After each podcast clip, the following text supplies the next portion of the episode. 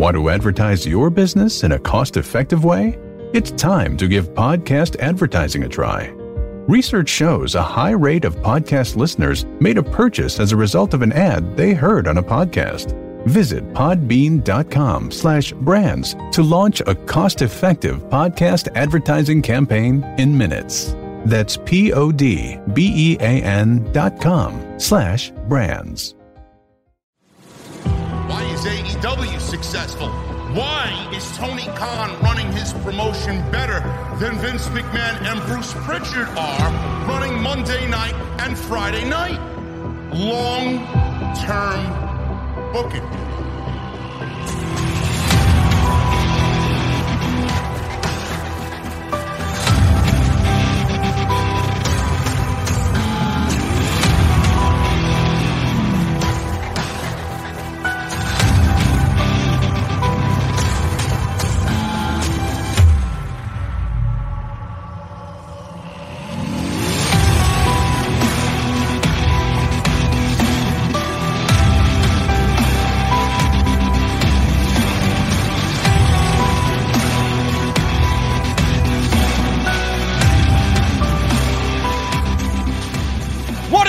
Guys? Thank you so very much for joining me right here on Off the Script. This is your Monday Night Raw post show for January 10th, 2022. I am your host, JD from New York, and this is the OTS venue. Thank you guys for joining me on your Monday nights, wherever you may be.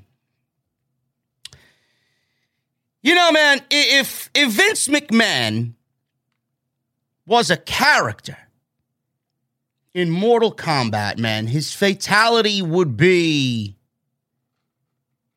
Triple Z.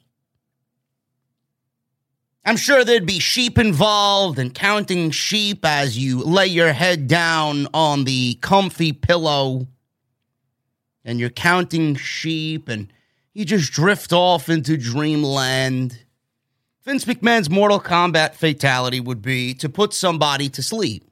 It'll be the most devastating move in all of the game. I don't know how you could roll into Philadelphia, man, and put this entire crowd for three hours into a fucking coma. Philadelphia was in, was in a legit coma tonight. Nothing popped them. Nothing was exciting. Nothing really felt important on this show. But when does it ever? When does anything feel important on Monday Night Raw? Bobby Lashley and Brock Lesnar felt important. I enjoyed that segment immensely. But after the first 15 minutes, the show goes, woo! Run off a fucking cliff. Seems like it's a common theme every single week. I don't even know, man. I don't even know what to complain about. I really, I like, what do I complain about? Like, what else is there to complain about? Uh, clearly, I'm gonna, I'm gonna rip apart the creative. I'm very good at doing that.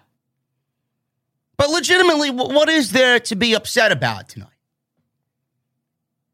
It's just another ho hum edition of Monday Night Boredom. Brock Lesnar and Bobby Lashley officially kicked off their feud tonight. I thought it was a great segment. I thought Brock Lesnar absolutely demolished Bobby Lashley on the microphone in that promo segment, but we got uh, we got a couple of weeks for Bobby Lashley to get back on the scoreboard here. That was really entertaining. Brock seems to be having a great time during this run.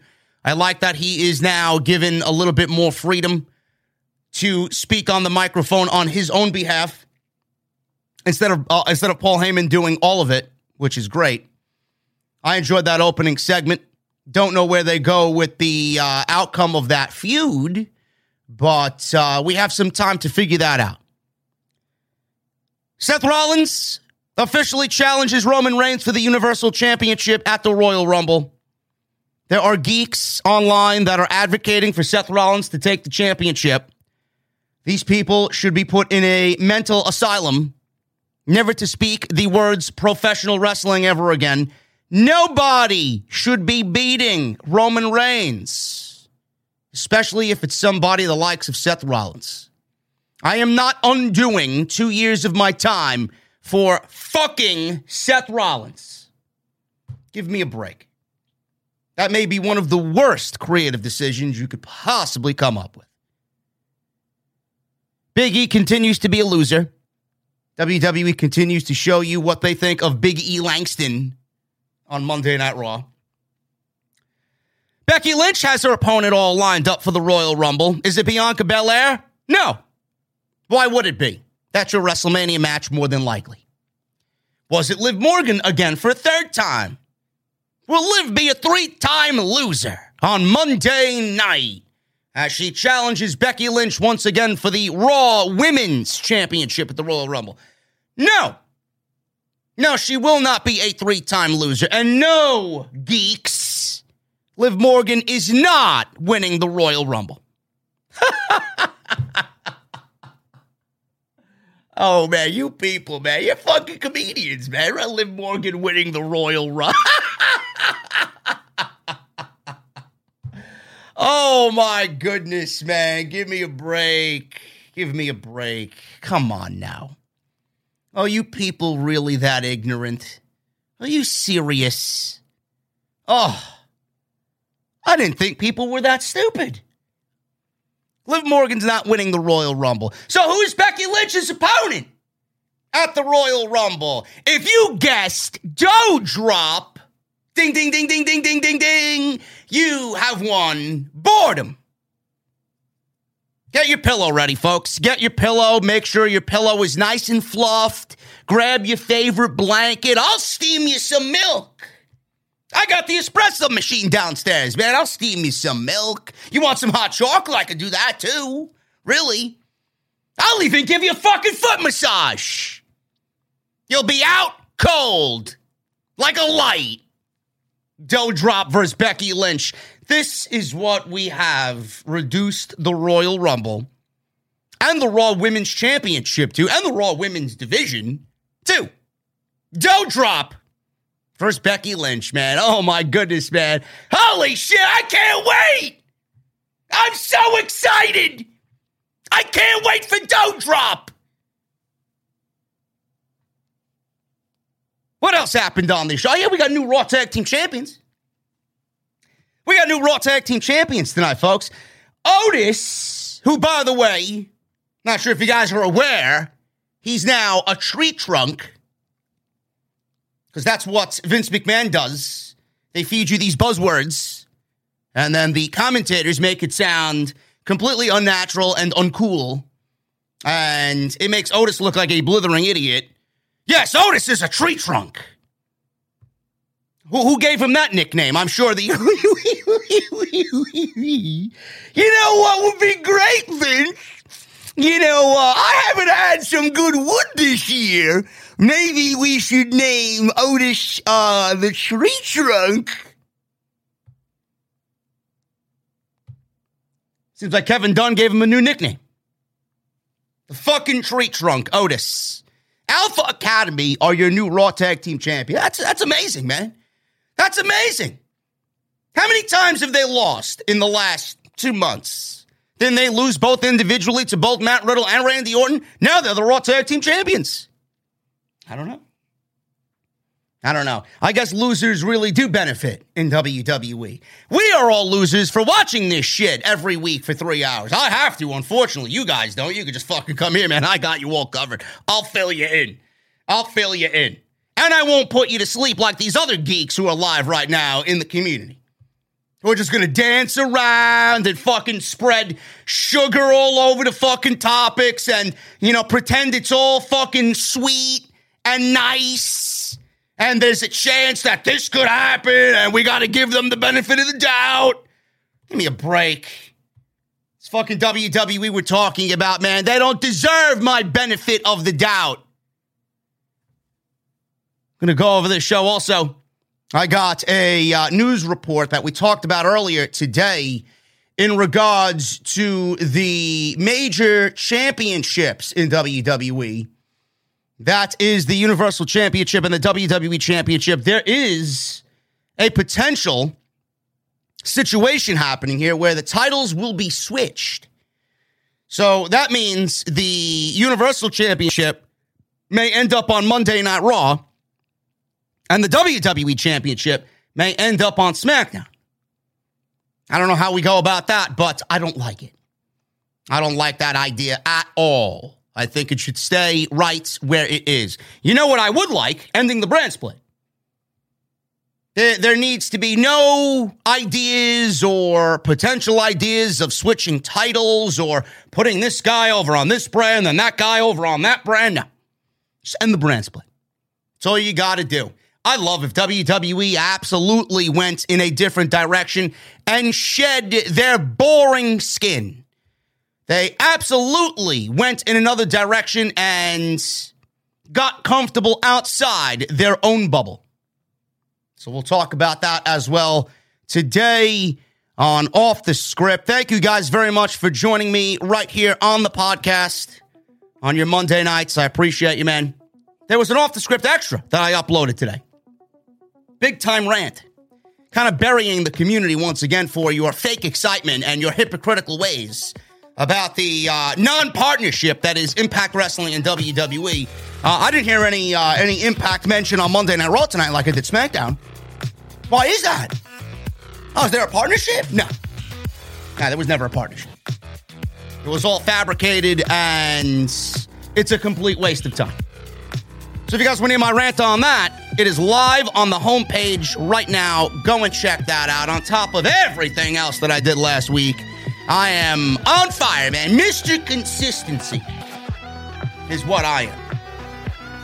There will be no NXT review tomorrow night. I am taking the night off. I will be uh, doing regular life things like drinking alcohol and hanging out with a good friend.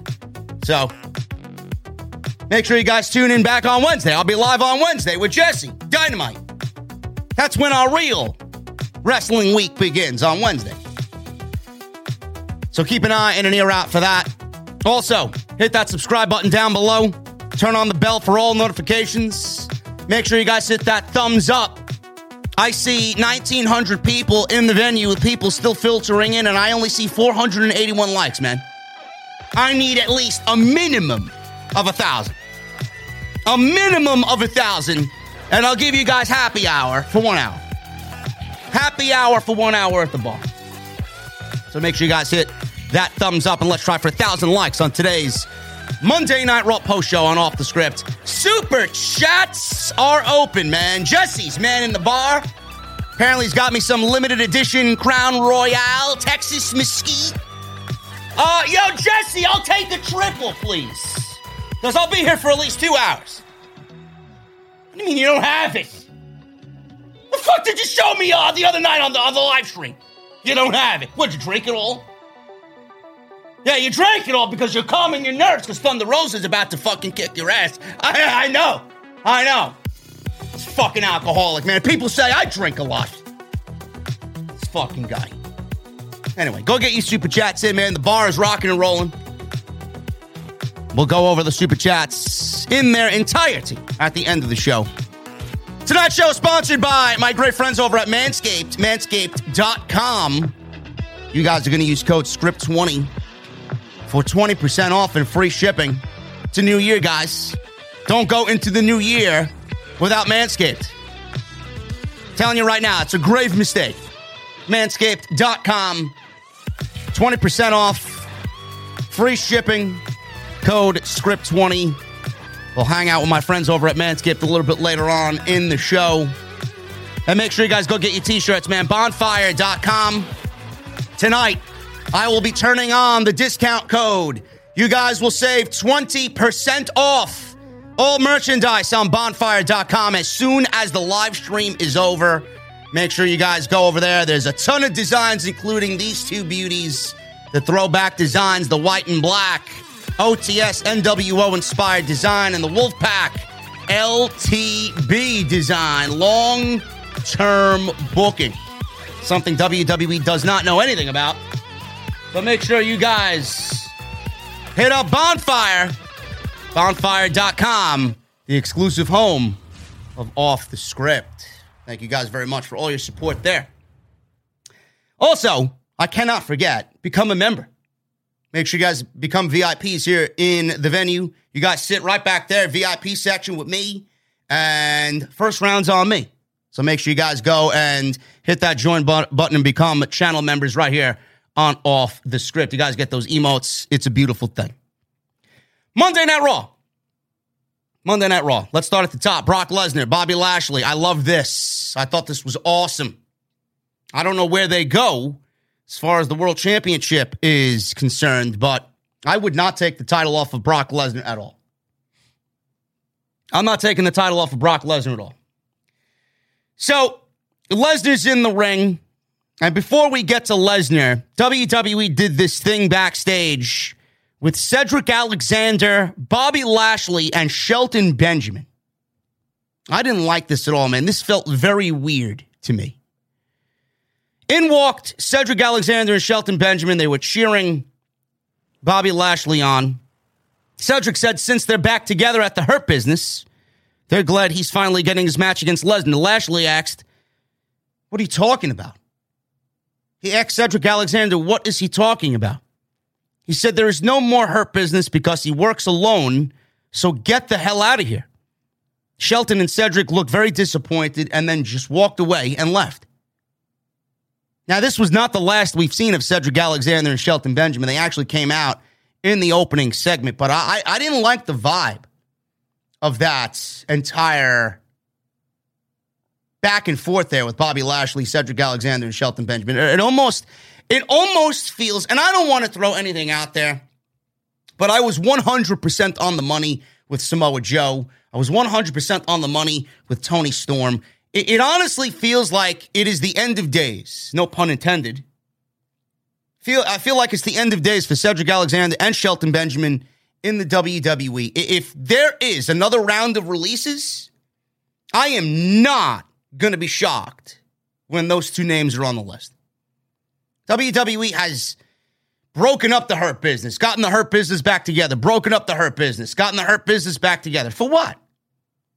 For what? The last time WWE teased them getting back together, it was all done in a way where WWE knew they fucked up because they never should have been broken up in the first place.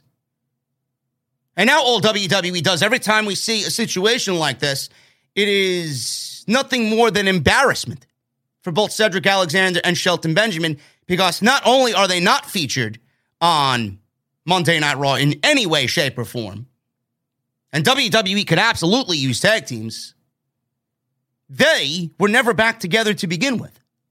They were never a thing. The first time that they broke up, that was it. It was over. So this really didn't sit well with me as far as a vibe with both Cedric Alexander and Shelton Benjamin.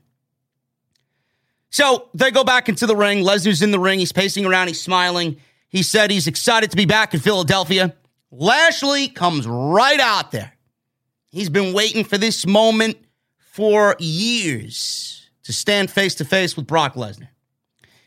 Lashley and MVP walked to the ring. MVP introduced Bobby Lashley. He got booed in front of the audience. So Lashley obviously is playing the heel, and Brock Lesnar is playing the babyface in this Royal Rumble WWE Championship match. So Lashley on the microphone, MVP didn't say anything besides the open here. Lashley's on the microphone. He said, from one super athlete to another, it's an honor to look you in the eye and tell you that for 20 years you have been ducking and running from me, he says to Lesnar. Lesnar laughed, of course he would. And Lesnar then says this with all due respect, it's an honor for me to be in the ring with me, with himself, Brock Lesnar. Lesnar said this in a very mocking tone. And I must apologize, Bobby. For the last 20 years, I've been winning championships in this ring and in other rings, he says. So that doesn't fall on me. That falls on you. He said he didn't have a clue who he was until he met him at day one. He said it's his fault he didn't climb the ladder of success and enter the same arenas as he did. He said if they had met, he'd have already beaten him and they wouldn't be in the ring again tonight. Lesnar then looked over at MVP and said, Wow, you guys dressed very fancy tonight. He then asked MVP what the thread count was on his suit. LOL. Says he looks like a fucking bedsheet. Lashley said, Well, this, this guy's a comedian now. Brock Lesnar is a comedian now. He said they'll sit front row watching him do stand up as the former WWE champion. Lesnar told Heyman, Listen, Paulie, come here. I got a joke. Knock, knock. Brock Lesnar now doing knock, knock jokes on WWE TV, man. I think I've seen it all. So even Heyman said we're in Philadelphia, and you know nobody nobody ever thought we'd see Brock Lesnar doing a fucking knock knock joke in Philadelphia, but here we are. Knock knock. Paul Heyman says, "Who? Who's there?" Lesnar says, "Bobby." Heyman says, "Bobby who?" Lesnar said, "Exactly." It's so fucking stupid, man. It's so fucking stupid. It's funny. I left my ass off at this, man. Lesnar's great. Lesnar's great. This Lesnar, man, I love this Lesnar. I miss this Lesnar, man. We've seen him in little little doses here and there. This Lesnar is fucking great, man. It's so entertaining. So everybody laughed. Lesnar told Lashley that it's impossible to beat him, especially when you are a Brock Lesnar wannabe. He dropped the microphone, mic drop in front of Bobby Lashley and left. They were both laughing. Him and Heyman were both laughing on their way out of the ring. Cedric and Shelton jumped Lashley.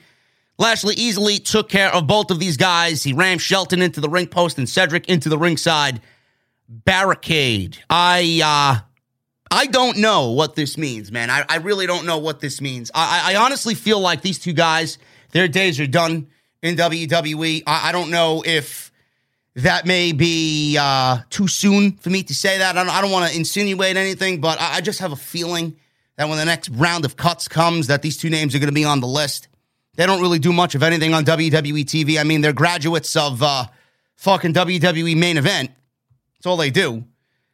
Or, or WWE has planted seeds strategically here for the Hurt Business to maybe be back on the same page.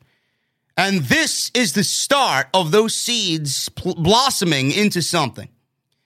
If we saw the Hurt Business tonight after not really seeing the Hurt Business for weeks and weeks and weeks, could WWE be planting seeds for the Hurt Business to screw over Brock Lesnar and have him lose the WWE Championship to Bobby Lashley at the Royal Rumble, which would then give way to some of the speculation going around from other podcasters in the community that have said Lesnar will lose the WWE Championship at the Royal Rumble, enter himself in the Royal Rumble, win the Royal Rumble because he's fucking pissed off. He got fucked over with the WWE title, enter the Royal Rumble, win the Royal Rumble, challenge Roman Reigns for the Universal Championship, and then the WWE title can go back on Monday Night Raw. And then Lesnar and Reigns happens at WrestleMania. Again, I would not do that. I would not do that. I think I think that's a cheap way out, to be honest with you. Now, WWE could absolutely be planting seeds. I, I, I don't know. I mean, I don't really want to see that, but it could be. So that scenario definitely is there with what we saw tonight. Now, the news that I have is not really all that uh, exciting. It's not. There was a potential spoiler reported by Dave Meltzer of the Wrestling Observer Live about Roman Reigns, Seth Rollins, and the Universal Championship match at the Royal Rumble, and possibly WWE switching titles, meaning the Universal title going to Monday Night Raw and the WWE title going to SmackDown.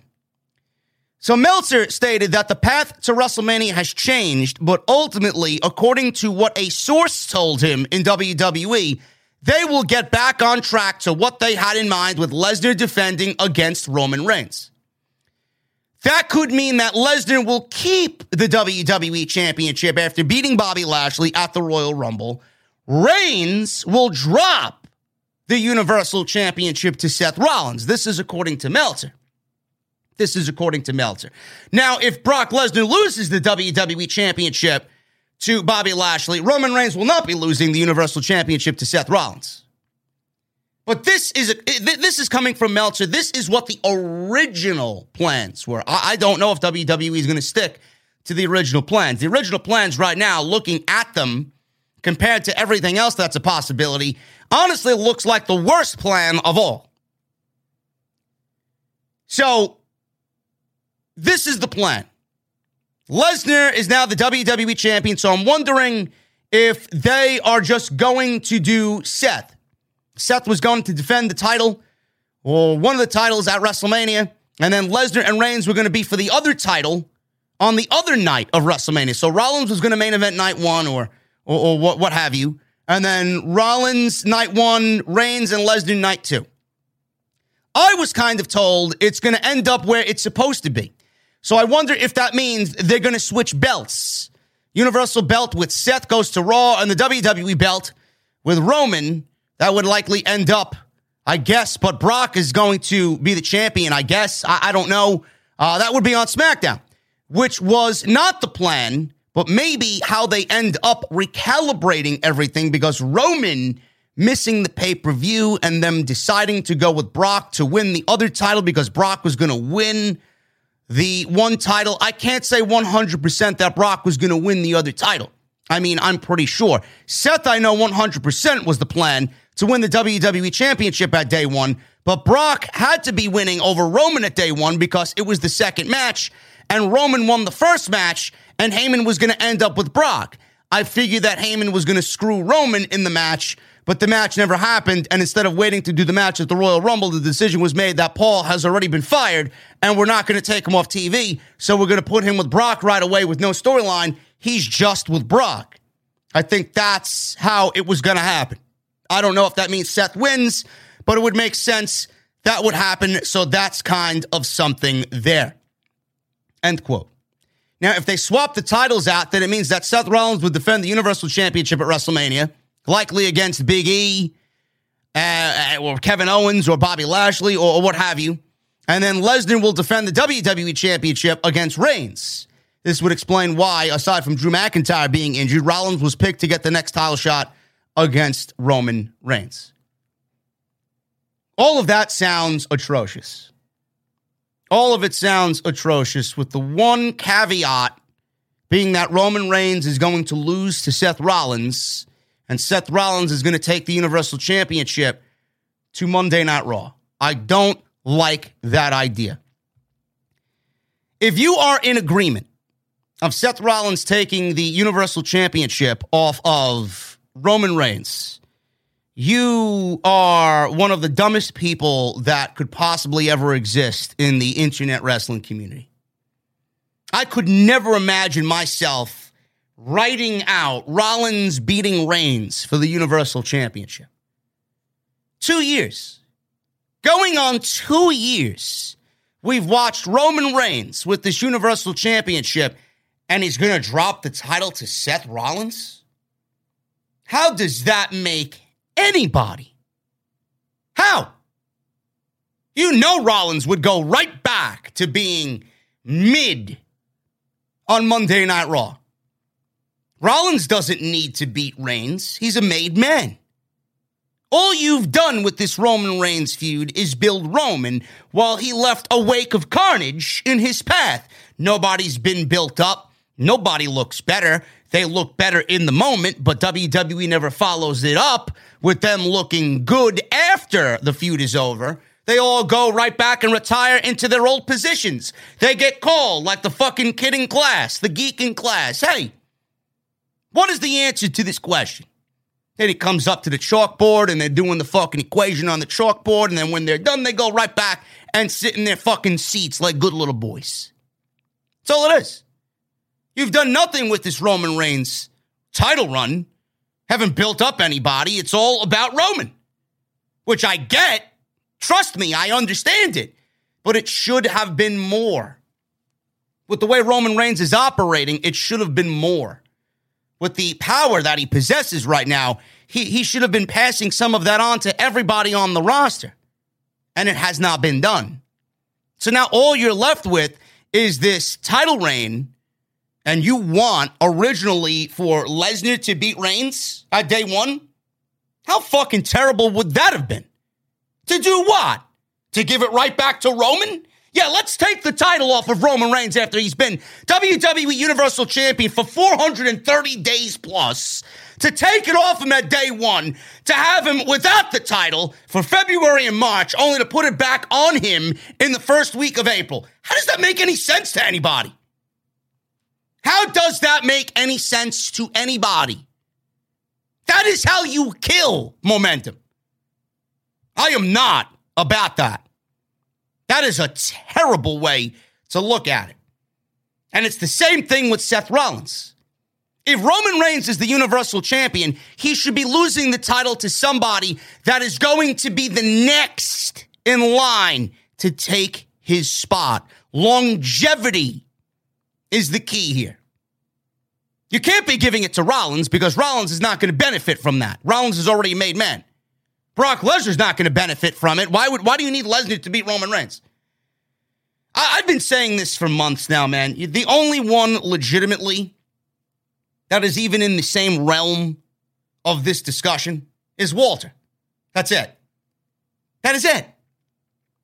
I don't want to hear anybody else's name. There is nobody on the active main roster right now that is beating Roman Reigns. Why are you wasting and squandering an opportunity to make a new man. This individual, if he beats Roman, is absolutely fucking made.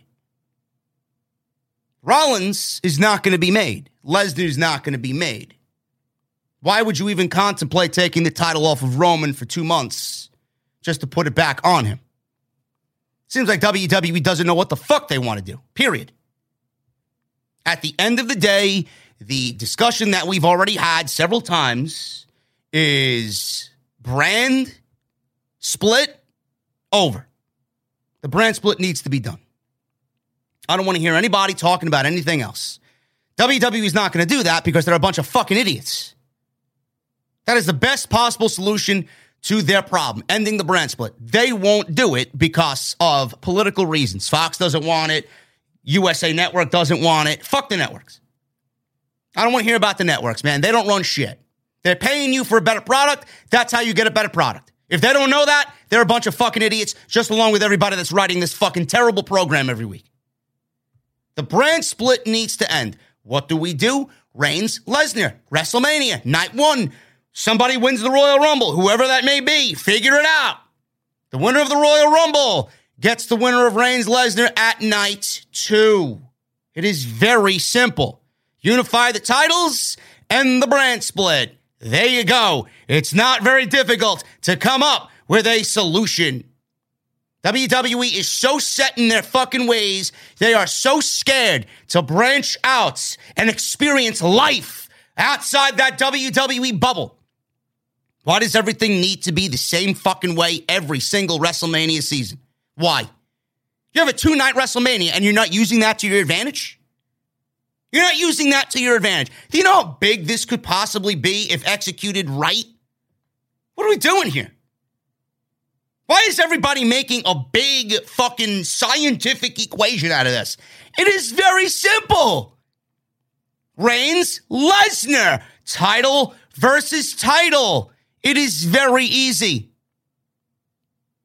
Brock Lesnar beats Bobby Lashley. End of story. And the brand split. I'm giving you this and I'm saying this and I know it's the right way to go about things. And I know I'm going to be disappointed when WWE gives us the worst possible scenario of them all. And none of what I say happens. Putting the title on Rollins and having Rollins beat Reigns is an awful idea. Could I see WWE doing it? Of course I could see WWE doing it. They live for the shock and the awe. They love it. It will get people talking. That's what they want. Monday Night Raw is a ratings disaster.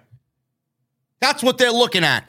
They'll sacrifice Reigns and 430 days for one big fucking pop, a band aid on the Raw ratings to pop a rating that following Monday after the Royal Rumble.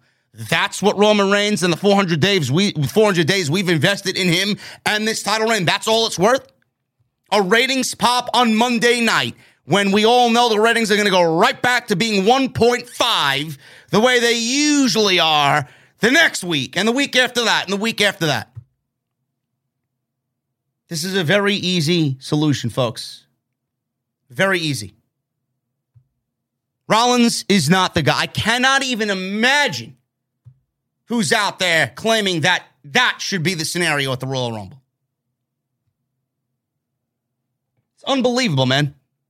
You know, I get the people too. You know, I don't really fault them because I could absolutely see WWE doing it. I don't I don't I don't blast or claim the podcasters in the community that have said that Lesnar is going to lose the title to Lashley and then go in the Royal Rumble, win the Royal Rumble. I, I don't I absolutely see that happening. I could see that happening, and it's not that far fetched of an idea. But that also doesn't present the WWE in the best of lights either. Because Brock Lesnar is in a championship match and the Royal Rumble, you know, I see some people, some of the content creators in the community there, they're now are uh, stating an argument. When was the Royal Rumble ever used to get people over and build new talent? The fuck are you talking about? I can name a handful of fucking guys the Royal Rumble's made. The fuck are you talking about? Just book somebody to look strong in the Royal Rumble. Boom, instant star. Give them nine, ten eliminations, instant star. What, what are you talking about? It's exactly what the Royal Rumble should be booked for. Has WWE done that every year? No. Because they're fucking clueless. But that's exactly what the Royal Rumble should be about. There's tons of guys. My chat can give you a list of people that were made in the Royal Rumble. I get that Lesnar may do that on the 29th. But it doesn't look good for WWE when you have somebody that was already the champion, losing the championship, going into the Royal Rumble, and then winning the Royal Rumble. Seems like WWE can't get out of the bubble of pushing other new talent, building new talent, creating new stars, giving new stars opportunities. I, I mean, I, I don't understand it. Vampirus Coffin taking shots at Solomonster. No. I, I, when did Solomonster ever talk about this? I don't listen to his show every week, man. Get him out of here. Vampiros Coffin, get him out of the chat for insinuating that I'm talking about my own broadcast partner on Friday at House of Glory. Would never do such a thing. Talking about the people I see on Twitter. See a bunch of shit on Twitter that I do not believe that I see with my own eyes. Get him out of here. Get him out. I don't know, man. It, it is a very easy situation. It is a very easy situation, honestly. WWE should not have that difficult of a time to come up with the best possible solution for the Royal Rumble going into WrestleMania. But I'm excited about this match. I really am. I'm very excited about this match. I loved this open. I thought it was highly entertaining.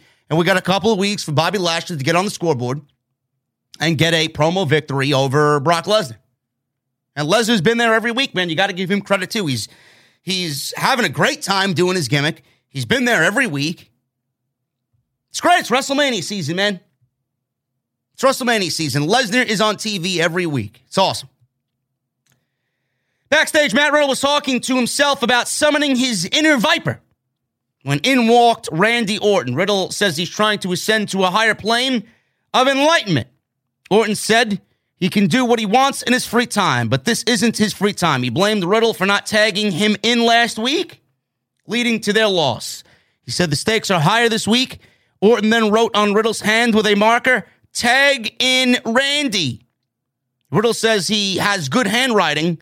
Riddle said after their match tonight, maybe they could go out for cheesesteaks and they could they compared or he compared Geno's versus Pat's in Philadelphia. Who has the best cheesesteak? I heard neither of them do.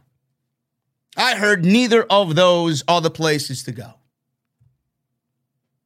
I've only been to Philadelphia once or twice, man. I don't really uh, eat cheesesteaks incredibly unhealthy for you. I would like to have my arteries clear and free, but that's Matt Riddle and Randy Orton. Tonight, taking on the Alpha Academy and the Tree Trunk in Otis and Chad Gable. Uh, this was nine minutes. This was nine minutes. Really nothing uh, overly special about this at all. The Alpha Academy have been booked like losers. They have lost tag team match after tag team match. They've lost individually several times to Randy Orton and Matt Riddle. And now we're getting a tag team match because last week Alpha Academy beat Randy Orton and Matt Riddle. So we're getting a tag team match now on this show. Riddle knocked down Otis with a floating bro. This was after Riddle wiped out Gable with a dive. Gable took control during the break. He was using a dragon screw off the ropes. So Riddle was coming back. He knocked down Otis with a floating bro. Made the hot tag to Randy Orton. Randy Orton's hot tag. Everybody seems to go crazy for Randy Orton's hot tag when they are wrestling, when RK Bro is in the ring. He took out Gable with some clotheslines, took out Gable with power slam. Orton knocked Otis off the apron before giving Gable a beautiful superplex. Riddle tried to take out Otis on the outside, but Otis took him out, knocked him down. Orton tried fighting both guys off, so he was in there with both Otis and Gable. Otis caught him with the world's strongest slam, and that was it. Otis with the world's strongest slam give him and Chad Gable the win and the Raw Tag Team titles. Riddle could not get back in the ring in time to break up the pinfall. Crowd was hot for Randy Orton and shocked at the result of Alpha Academy winning the tag team championships. I, I listen. I don't like how WWE has not given Alpha Academy the good look. They are very inconsistent. Do they deserve to be tag team champions based on what's happened to them in pre- in previous weeks, in recent weeks? Do they deserve the tag team championships based on how they've been booked on television? The answer is absolutely fuck no. Fuck no. But what I like about this is the fact that Randy Orton told Matt Riddle to hot tag him in, even wrote on his hand with marker. And in the end, it was Otis pinning Matt uh, pinning Randy Orton. So who really is to blame here? Randy Orton wanted the hot tag, told Matt Riddle, hot tag me in. And Randy Orton was the one who blew it for his team. Now, I don't know wh- where we go from here. First of all, I'd love if WWE actually built up Alpha Academy with some fucking wins. Now it's time to make them look good. Saying that, I'm speaking to a fucking brick wall. WWE will take them, and next week they'll fucking lose a non-title match to the to the Street Profits. Nobody gives a fuck about champions in this company. You kidding me? So I'd love to see them now win matches because you haven't done much with them before this championship opportunity. So that's that. Number two, it seems like WWE is building or at least planting some seeds for WrestleMania. Now, it is very early. We don't know what's going to happen. But it looks like WWE had them drop the titles because the seeds are now planted for WrestleMania, and Randy Orton versus Matt Riddle may be the direction for both guys going into WrestleMania. And if that is the case, I like that match a lot. Randy Orton is as over as he could possibly be at this point in his career. It is now time to get Matt Riddle to that level. And this is what I talked about ever since the start of the RK Bro team. This is a journey to get Matt Riddle to be at the top of the card on his brand, whichever brand he was going to be on. We're looking at a Matt Riddle versus Randy Orton match at WrestleMania potentially. I don't want Matt Riddle to go heel. It doesn't fit his character. I don't want to vibe with a heel Matt Riddle. I think Randy Orton obviously is the perfect heel. He's he's fine the way he is because he's always Randy Orton. But I, I I absolutely love Randy Orton when he's just venomous, quote unquote, and he's just lethal. And he's diabolical. That's the Randy Orton that I like. But Matt Riddle and Randy Orton at WrestleMania, man, this could be the perfect opportunity. I don't know if WWE will, will ever have another opportunity to look themselves in the face and say, "Here, we need new stars. We need new people at the top of the fucking card." You got one ready in Matt Riddle. He clearly fits the mold in WWE. He's over. Fans like him. They're invested in him. He's a great babyface. He's funny. He's entertaining. He's great in the ring. Matt Riddle should be in the main event scene on Monday Night Raw. If this was not all for that, I don't know what the fuck we're doing here. I don't. Randy Orton is the perfect catalyst to bring Matt Riddle up to where he needs to be. Now, I thought, I thought the tag team championships were actually going to be defended at WrestleMania, and I'm not the only one that was thinking this coming out of day one. I thought WWE, I even said it on my day one post show. Uh, I could have easily seen WWE put Seth Rollins and Kevin Owens in a makeshift tag team because there was some some sort of camaraderie there.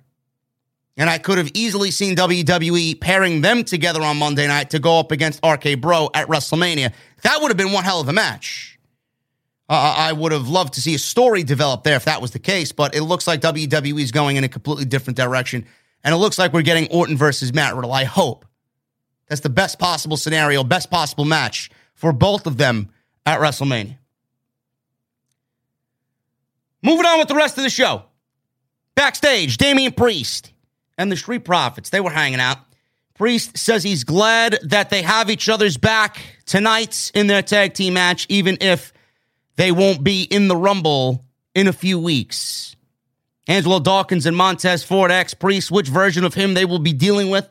Ford asked about the solo cups. Priest said he absolutely wants solo cups. Priest then says he's beaten up Dolph Ziggler, Bobby Roode, and Apollo Crews before, but he's up for giving them one final beatdown. So Profits did there. We want the smoke deal. Byron Saxton says he is already enjoying this trio. I don't know, man. I'm not. Uh, I'm not feeling this Damian Priest vibe, man. I'm not. I don't know what they did to him. You know, you guys know what I did last week or the week prior to that. I mean, they're turning this guy into uh, a fucking geek. They got him doing the whole uh, Luke Gallows Festus thing where he just loses his marbles and he, you know, turns into the Incredible Hulk. He didn't do that tonight, thank God. Somebody, somebody must have caught wind of me uh, just ragging on the guy, and then they realized, yeah, it is kind of cheesy. It is kind of lame. Maybe we should uh, scale back on it for a little bit. It doesn't fit Damian Priest. Damian Priest is cool. He loves the nightlife. He loves the ladies. He loves a cold beverage. He loves his heavy metal music. He doesn't need a split personality. I'm sorry. WWE just makes everything fucking uncool. All the time. And this is what happens when the showrunner is 75 years old.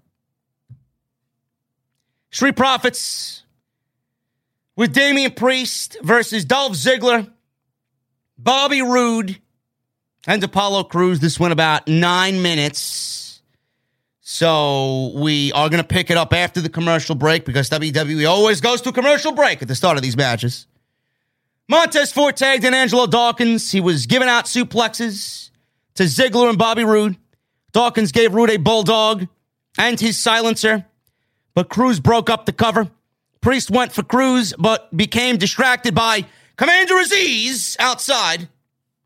Ford wiped out Crews and Azeez with a dive as Dawkins gave Roode a beautiful looking spine buster. Ziggler was the legal man in the ring. Dawkins didn't know. So from behind, Ziggler gave Dawkins a zigzag for the one, two, three, two matches in a row where the heels got the surprise victory over the baby faces. So there you go. Six man tag ends up with Dolph Ziggler, Bobby Roode, and Apollo Crews winning. Was it important? No. It was just nine minutes of time filler. Seth Rollins He made his way down to the ring. Promo segment here. Told Philadelphia that he was in a great mood. That makes only one of us, Seth. Nobody's in a great mood. It's Monday night and Monday Night Raw. He says it's because the Rumble is on the horizon. He says he doesn't need a penguin looking snake oil salesman to do his negotiating for him. Sounds like Bruce Prichard. He says he took matters into his own hands. He said there are a few things in life that are certain death, taxes, and he always beats Reigns every single time. Tell me how you're not going to beat Roman Reigns by telling me you're not going to beat Roman Reigns. Big E's music hits. He comes down the aisle. Biggie said, This is incredible news. And he's so excited for Seth Rollins. He said he's pretty excited and, and giddy after a big Philadelphia Flyers win. Sheep pop. That's legitimately the only thing that popped this crowd all night. Seth was laughing and he asked what gritty is. Seth asked why he's out here. Biggie says he's put money down on him to win at the Royal Rumble. He said he has officially entered his name into the Royal Rumble match. Biggie said of all the things he could dream about and fantasize about at the top of the list or close is to do what he intended to do at day one, but do it at WrestleMania. Biggie should have been dreaming about main eventing WrestleMania, opening his mouth and telling everybody in the creative department, Bruce, Johnny Laurinaitis, Vince McMahon, that it wasn't the right time to cash in his money in the bank contract when he did, and they were probably better off saving it for WrestleMania because WWE didn't have one iota of a fucking clue as to what they were doing at WrestleMania. So it probably, if mentioned, somebody would have taken that nugget of information and it would have resonated with somebody. I would have loved to see Big E versus somebody at WrestleMania and then at the end of the night cash in his money in the bank briefcase.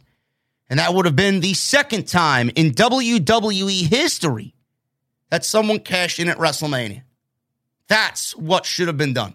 But WWE jumped the gun with Big E. He had one of the worst title reigns of the modern era.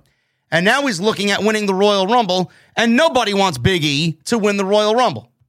I think that is a boring, boring choice for the Royal Rumble.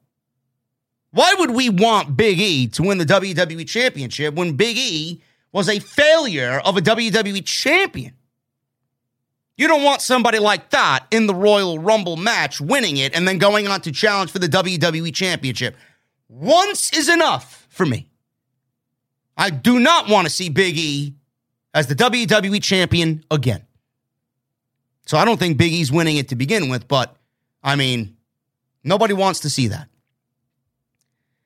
So he says he was going to do that at day one. He wants to do it at WrestleMania. Seth asked what that is. Big E said that he's going to beat Seth to become the WWE champion again.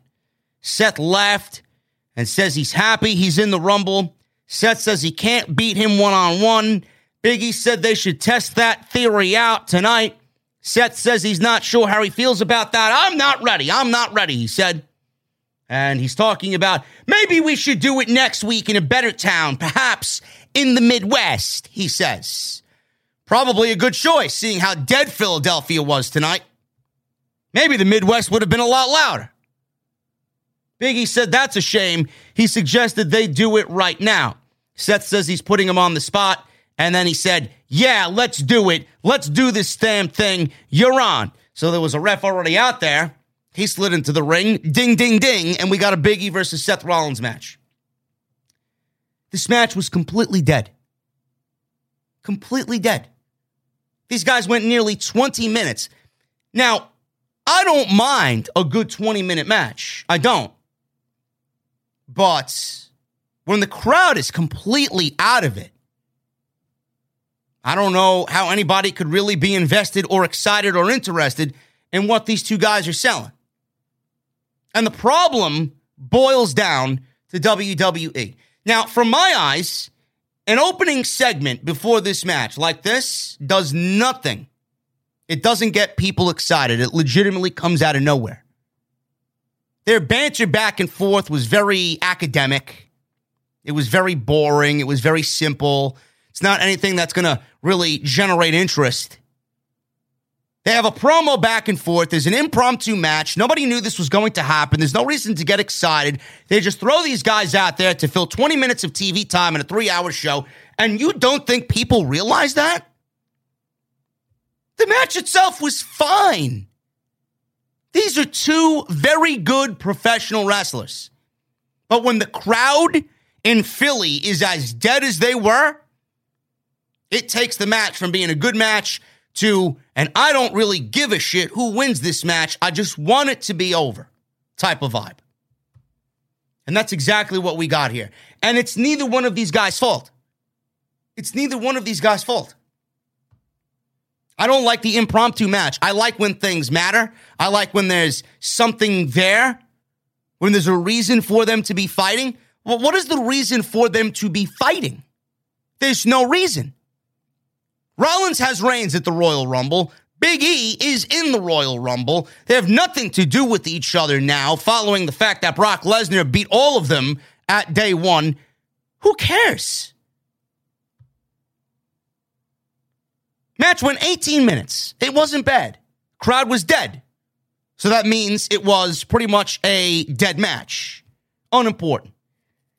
Seth tossed Biggie to the floor and then dove through the ropes at Biggie, knocking him down. He goes flying into the table. He went for another dive through the ropes. Biggie knocked him out of midair and landed his running splash on the ring apron. Seth hit a high knee to drop Biggie. He was controlling the match. Biggie then made a babyface comeback, speared Seth off the ring apron, and Biggie continues the offense. He landed a belly to belly. He did his little hip swivel as Rollins was on the floor. And you want to know why Biggie wasn't a believable WWE champion? The gyrating has to go. You're no longer in the new day, bro. You're no longer in the new day dancing like a clown, dancing like a fool. If you want to be a WWE champion, present yourself as a WWE champion. I'm not saying change your entire attitude or your charisma completely, but there are things that need to be removed from the act. That is one of them. I don't think people want to see a gyrating clown as their WWE champion. One of the reasons why Big E's title reign failed. He didn't shed the New Day gimmick at all. There were still parts of it that he had that needed to be removed. Not saying to get rid of it completely, but nobody wants to see a gyrating WWE champion. That's just me. So he did a running splash on Seth. He set up for the big ending. Seth escaped. Seth arm dragged Big E, hit a big rolling elbow. They were battling back and forth. Seth landed a super kick. He goes for a cover, gets a two count. Seth landed a top rope splash. That looked beautiful. Perfect. Top rope splash by Rollins. And after that, more back and forth. Seth set up a pedigree. Of course he would. Big E blocked that. Seth landed a stomp, clean, and that was it. One, two, three. And Seth Rollins beats Big E on Monday Night Raw. Of course he would. Of course he would. Why would Rollins lose this match? Why would Rollins lose this match? Rollins has Reigns at the Royal Rumble. Rollins needs to win. If he's going to stand any chance against Roman Reigns, he needs to win matches. Big E he lost this match, and he's been losing a lot lately. It really goes to show you what WWE thinks about Big E on Monday Night Raw. Now, Big E needs to start winning matches. Will that match be the Royal Rumble? I don't think so. I don't think so.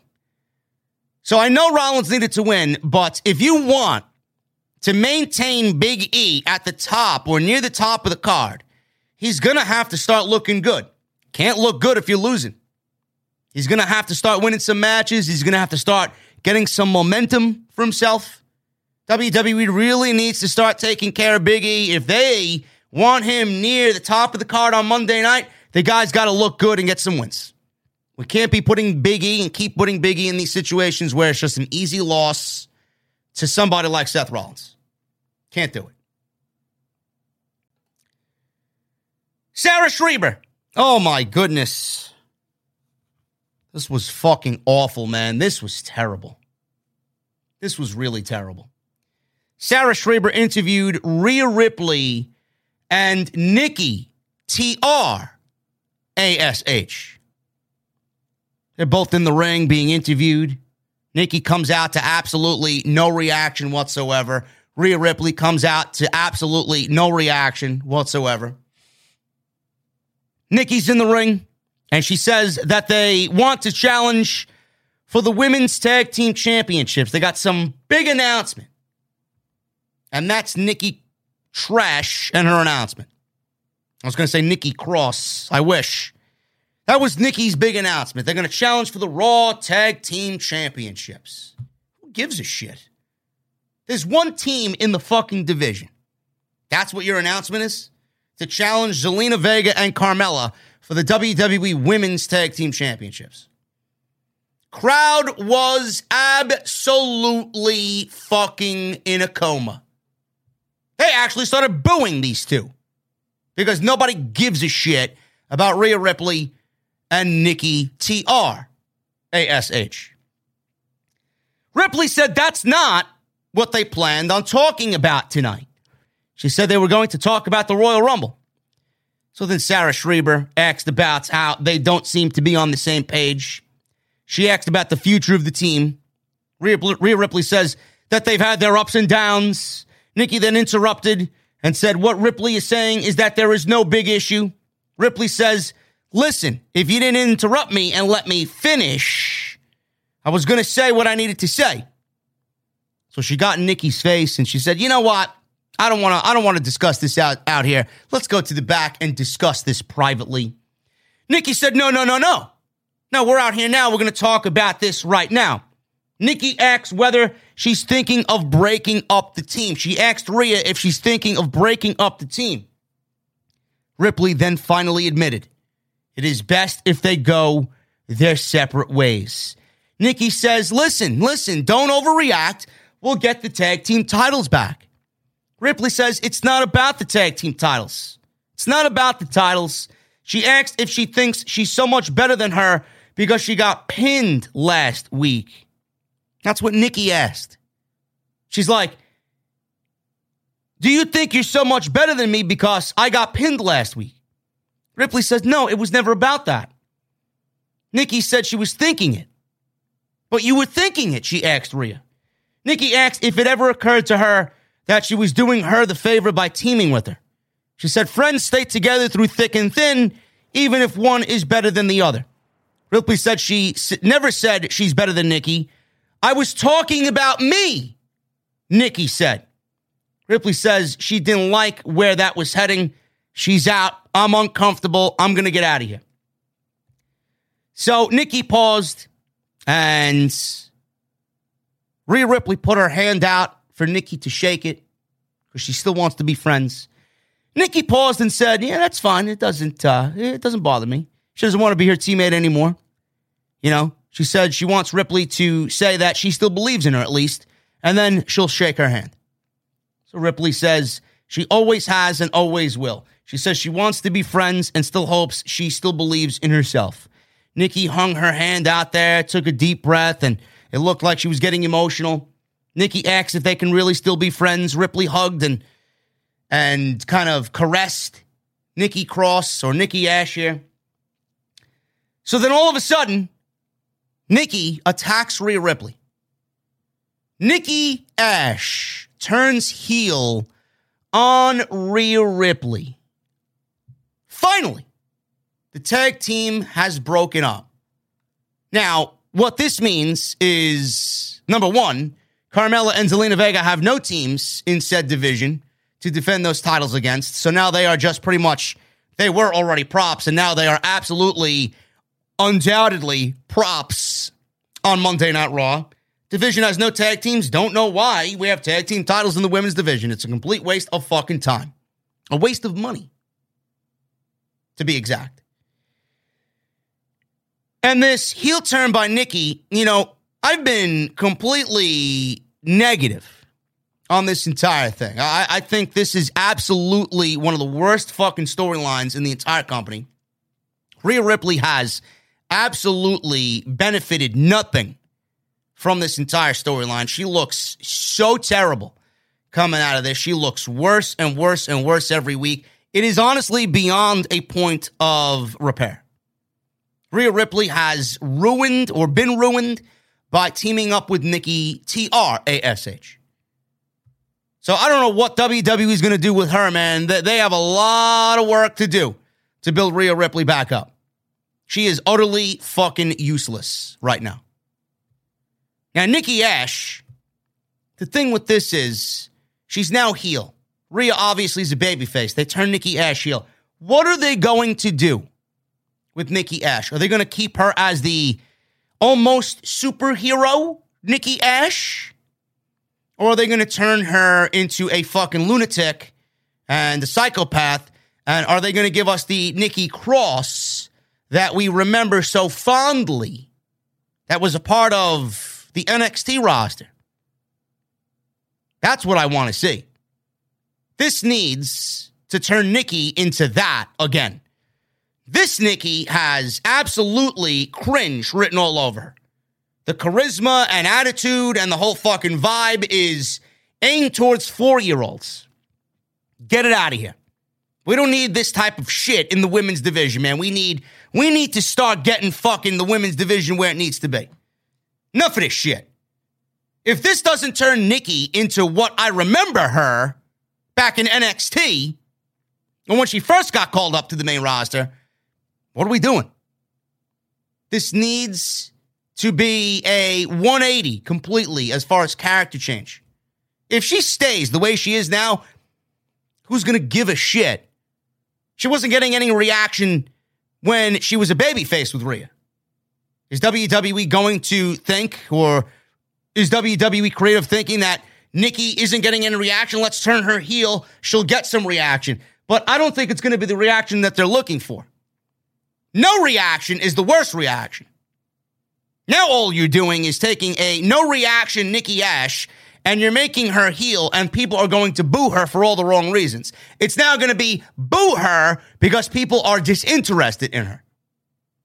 It's not really going to do anything to benefit Nikki Ash. What's going to benefit Nikki Ash is dropping the fucking shtick and going back to what she was.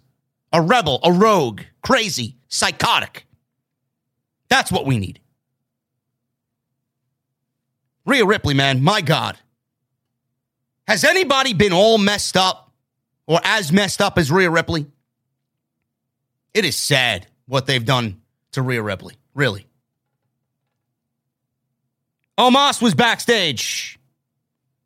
He had a run in with Reggie and Dana Brooke. Reggie presented Dana Brooke with cheesesteak. I guess uh, Titus, maybe Titus baked the or made the cheesesteaks, man. Maybe he grilled the cheesesteaks there in catering. I have no idea. I heard Titus makes one hell of a cheesesteak, man. In fact, it was on the menu. It was on the menu tonight in the venue. Cheesesteaks. Because they were in Philly. So Reggie's back there with Dana Brooke. He gave her a cheesesteak. Reggie said something seemed off. He says he can tell with his sixth sense when it comes to the 24 7 title. R-Truth was rolling in a garbage can and saying he could smell cheese. They threw their sandwiches at Truth and it hit Tamina in the face. Tamina tipped over the trash can, and Akira Tozawa was inside. So Reggie is running down the hallway. Reggie ran into Omos by accident. He said that he didn't see him. I don't know how you run down the hallway and don't see somebody that's seven foot four coming down the fucking hallway, but Reggie says he didn't see him. So Omos started to choke out Reggie, and Dana Brooke came to his defense and told Omos and started yelling at Omos to put him down. Omos was choking him out. And then he said, You should watch what I'm going to do tonight because next week I'm going to do worse. Omos had a squash match against an enhancement talent named Nick Sanders. One minute. And that was pretty much it. Vice slam. And that was it. Omos wins. I put it out there in the open, man. Could you imagine Omos winning the Royal Rumble. God help our souls if Omos wins the Royal Rumble. Could you imagine? Omos winning the Royal Rumble, going on to WrestleMania to challenge for the WWE Championship. I, I posed this question not too long ago. What if WWE only gave Bobby Lashley his WrestleMania? Actually, not WrestleMania. What if WWE gave Bobby Lashley his match with Brock Lesnar at the Royal Rumble only if he puts over Omos at WrestleMania. Bobby Lashley wins the title. Omos wins the Royal Rumble. Bobby Lashley versus Omos, night one of WrestleMania for the WWE Championship, with Omos becoming the new WWE Champion. Omos has not been pinned. Omos has not been eliminated from any battle royal he's been in. He's been booked like a fucking superhuman seven foot four giant. What's going to happen in the Royal Rumble when Omos is in the Royal Rumble? Is Omos going to be eliminated from the Royal Rumble? Is WWE going to come up with a scenario where seven or eight guys gang up, gang style, and get out the big man in the Royal Rumble? I don't know. I don't know. See, this is the shit I think about when you guys are at work. Omos winning the Royal Rumble and Bobby Lashley beating Brock Lesnar, and Bobby Lashley only being given that match with Brock Lesnar because he made a promise to WWE to put over Omos at WrestleMania. Can you imagine?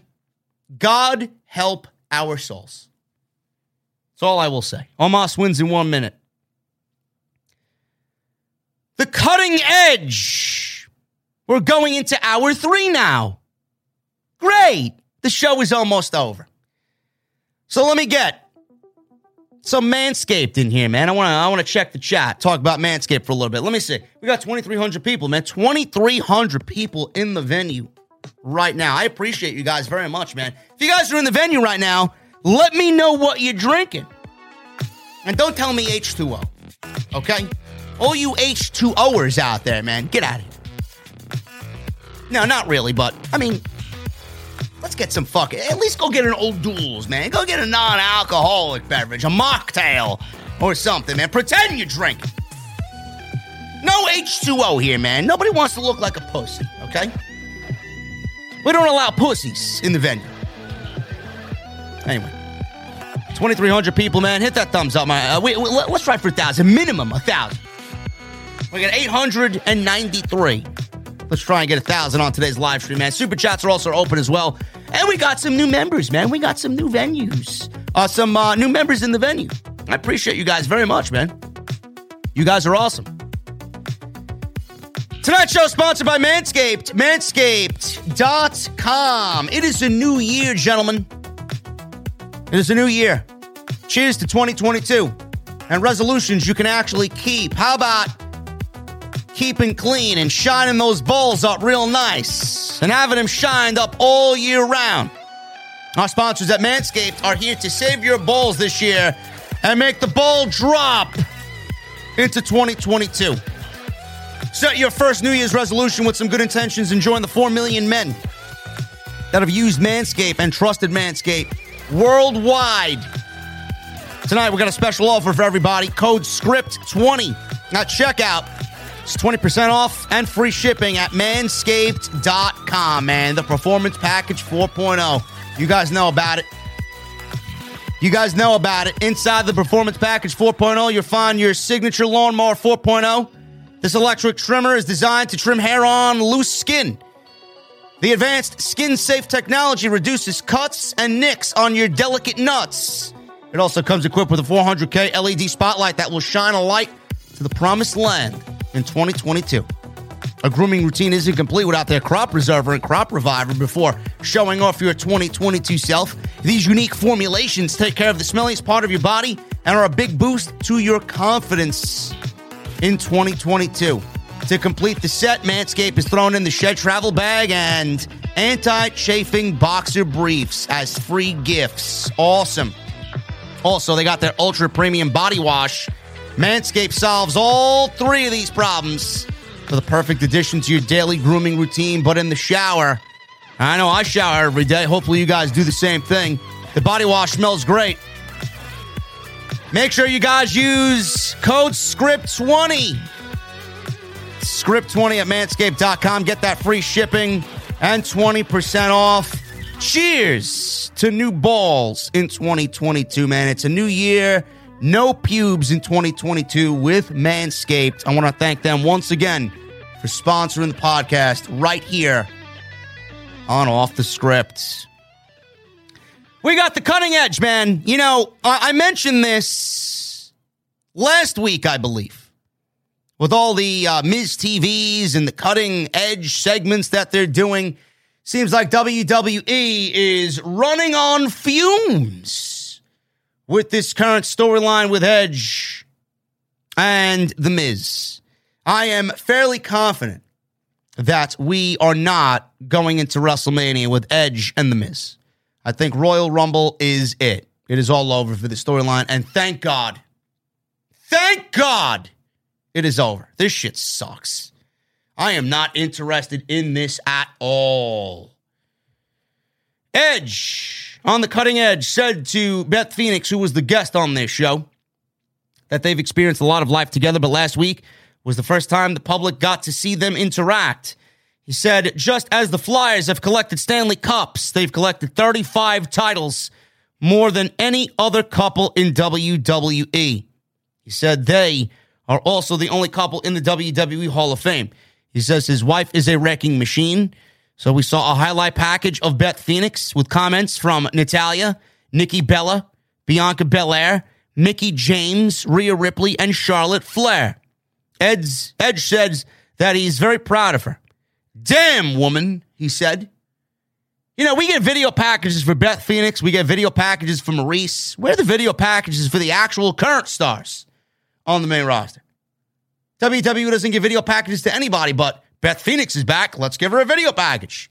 Maryse is back. Let's give her a video package. And then they wonder why nobody's over.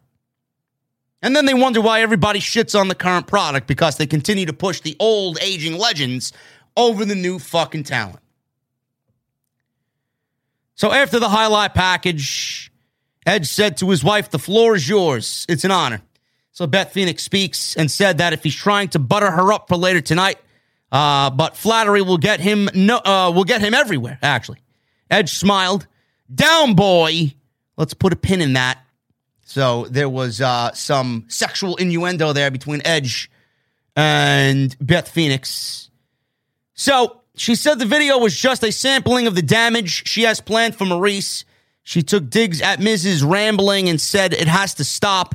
She says that they're going to finally shut their mouths for good at the Royal Rumble. Obviously, the Miz interrupts. Why do these two have to ruin everything? Says Byron Saxton. It's a good question. It's a good question. WWE ruins a lot every fucking week. Miz is out there and he says with the utmost conviction that he stands with Ben Simmons. I too would have given up $33 million just not to play in this crap city. I mean, have you seen yourselves? Can you blame them? He says he figured they'd come out here and slander them. He said at day one, he had Edge beat until he manipulated his wife to help him. What kind of man has his wife fight his own battles for him? Ed said, That's rich coming from you, Miz. He says he used his wife as a shield to avoid a spear not too long ago. Miz called it slander. Miz says his insider sources at, at USA Network said Edge was putting together a video on his wife, so he made one on his wife. So we got this over the top video package on Maryse. It all it focused on her doing things, all things outside of pro wrestling, nothing wrestling related. Can't wait to see Maryse in the fucking ring do absolutely nothing and then fucking idiots on social media go crazy over how Maryse is back in the ring. The definition of diva. Get it off my TV. Back live, Miz asked if they all realized how big of a star his wife is. Do you understand how lucky you are to be in her presence and see her live and in person? He asked Edge and Phoenix if they realize it. Edge said Maryse busted her ass to prove everybody wrong, just like her husband and she did it. He respects her, but his wife can deadlift a damn Buick. He said she smashes things, but mostly people. Phoenix said Maryse was happy to interfere against Edge. until she showed up. She said the time for apologies is long gone. She said at the Royal Rumble, she will wreck her. Miz told Maryse to tell Phoenix she will wish she would have stayed home with the kids. Maryse left as Miz was talking, and Miz looked around very confused. Phoenix says she'll take great pleasure in knocking his teeth in if Maryse doesn't show up at the Rumble. So we got the grit couple versus the it couple at the Royal Rumble. Cringe. Beth Phoenix did fine on the microphone here. I always appreciate Edge. I- am just, I'm just, I'm at a point where I don't care anymore. I don't care. We, we, this is, this banter meant nothing. It really meant nothing. Well, like, what was accomplished here? This banter's been the same banter for like three or four weeks now. I just can't wait for the match to be over. I am so grateful to WWE that they're doing this fucking tag team match, this mixed tag team match at the Royal Rumble. We desperately need to move Edge on to something more important, man. This obviously has taken Edge down a couple of notches. Working with Miz and Maryse, he needs something major going into WrestleMania. I want that fucking intense Edge. I want Edge that's going to bring out not only the best in himself, but the best in whoever he's in the ring with, man. I want his feud at WrestleMania to fucking be top of the line. Who that's going to be against, I don't know. AJ Styles, Kevin Owens, Finn Balor. No, Finn, Finn Balor's on. Yeah, Finn Balor. I'll take Finn Balor versus Edge. Where is Finn Balor anyway? He may be on the cut list for all we know. Edge needs to do something much more important. I mean, much more important at WrestleMania. This shit sucks. This shit is awful. Kevin Patrick interviewed Austin Theory about facing AJ Styles. Theory said this is his chance to impress Mr. McMahon. He says he talked to him earlier. McMahon told him that Styles is a future first ballot Hall of Famer. He hasn't been booked like one, I'll tell you that. But tonight he will beat Styles. He said Mr. McMahon will have no doubt about continuing to invest in him. Patrick asked if McMahon had any other words of encouragement. Theory said, yes, he did. He said, don't screw this up. We got Austin Theory versus AJ Styles. So they're both in the ring. He was taking selfies in the corner before the bell. And they plugged the Grayson Waller AJ Styles match on NXT 2.0 tomorrow night in the main event. So Theory was chopping Styles in the chest early. Some rapid fire offense, including a quick cradle suplex for two. Theory dropkick Styles off the ring apron to the floor, and he was in control. So Styles regained control, and he was in control after the break. Uh, Theory came back with a cradle neck breaker for two counts. Styles made it come back and set up a phenomenal forearm. Out of nowhere, Grayson Waller attacks causing a DQ. Styles wins via DQ. Theory took a selfie at ringside after the attack by Grayson Waller. Styles recovered and started to attack Waller, and Waller scurried away like a little bitch up the aisleway. Crowd didn't know who Grayson Waller was. Philadelphia was dead silent for a Grayson Waller attack on AJ Styles. Nothing here is working out the way that WWE had envisioned. Nobody gives a shit about Grayson Waller. Nobody knows Grayson Waller. I doubt anybody in Philadelphia even watches NXT 2.0. You know, it's great that WWE is cross promoting the two brands. Where was this when Triple H was in charge? Grayson Waller versus AJ Styles. Great. Is this going to get Grayson Waller to where you want him? No. No. AJ Styles will win. AJ Styles needs to go into the Royal Rumble. I wouldn't I wouldn't have a fucking problem at all if AJ Styles won the Royal Rumble. Man, this guy is down bad. AJ needs a fucking shot of something, man. Get this guy a shot of something. He needs to be in something major going into WrestleMania. It is a fucking crime that AJ Styles is on this roster and he's feuding with Grayson fucking Waller. Where will this get him? Nowhere. Nowhere.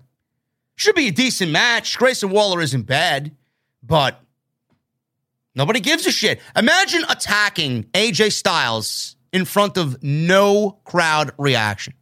That's exactly what this was tonight. Crickets. The sound of silence Grayson Waller was met with, man. It's quite sad. It's quite sad. But WWE thinks this is doing good. I don't see the good in it. I really don't. Liv Morgan.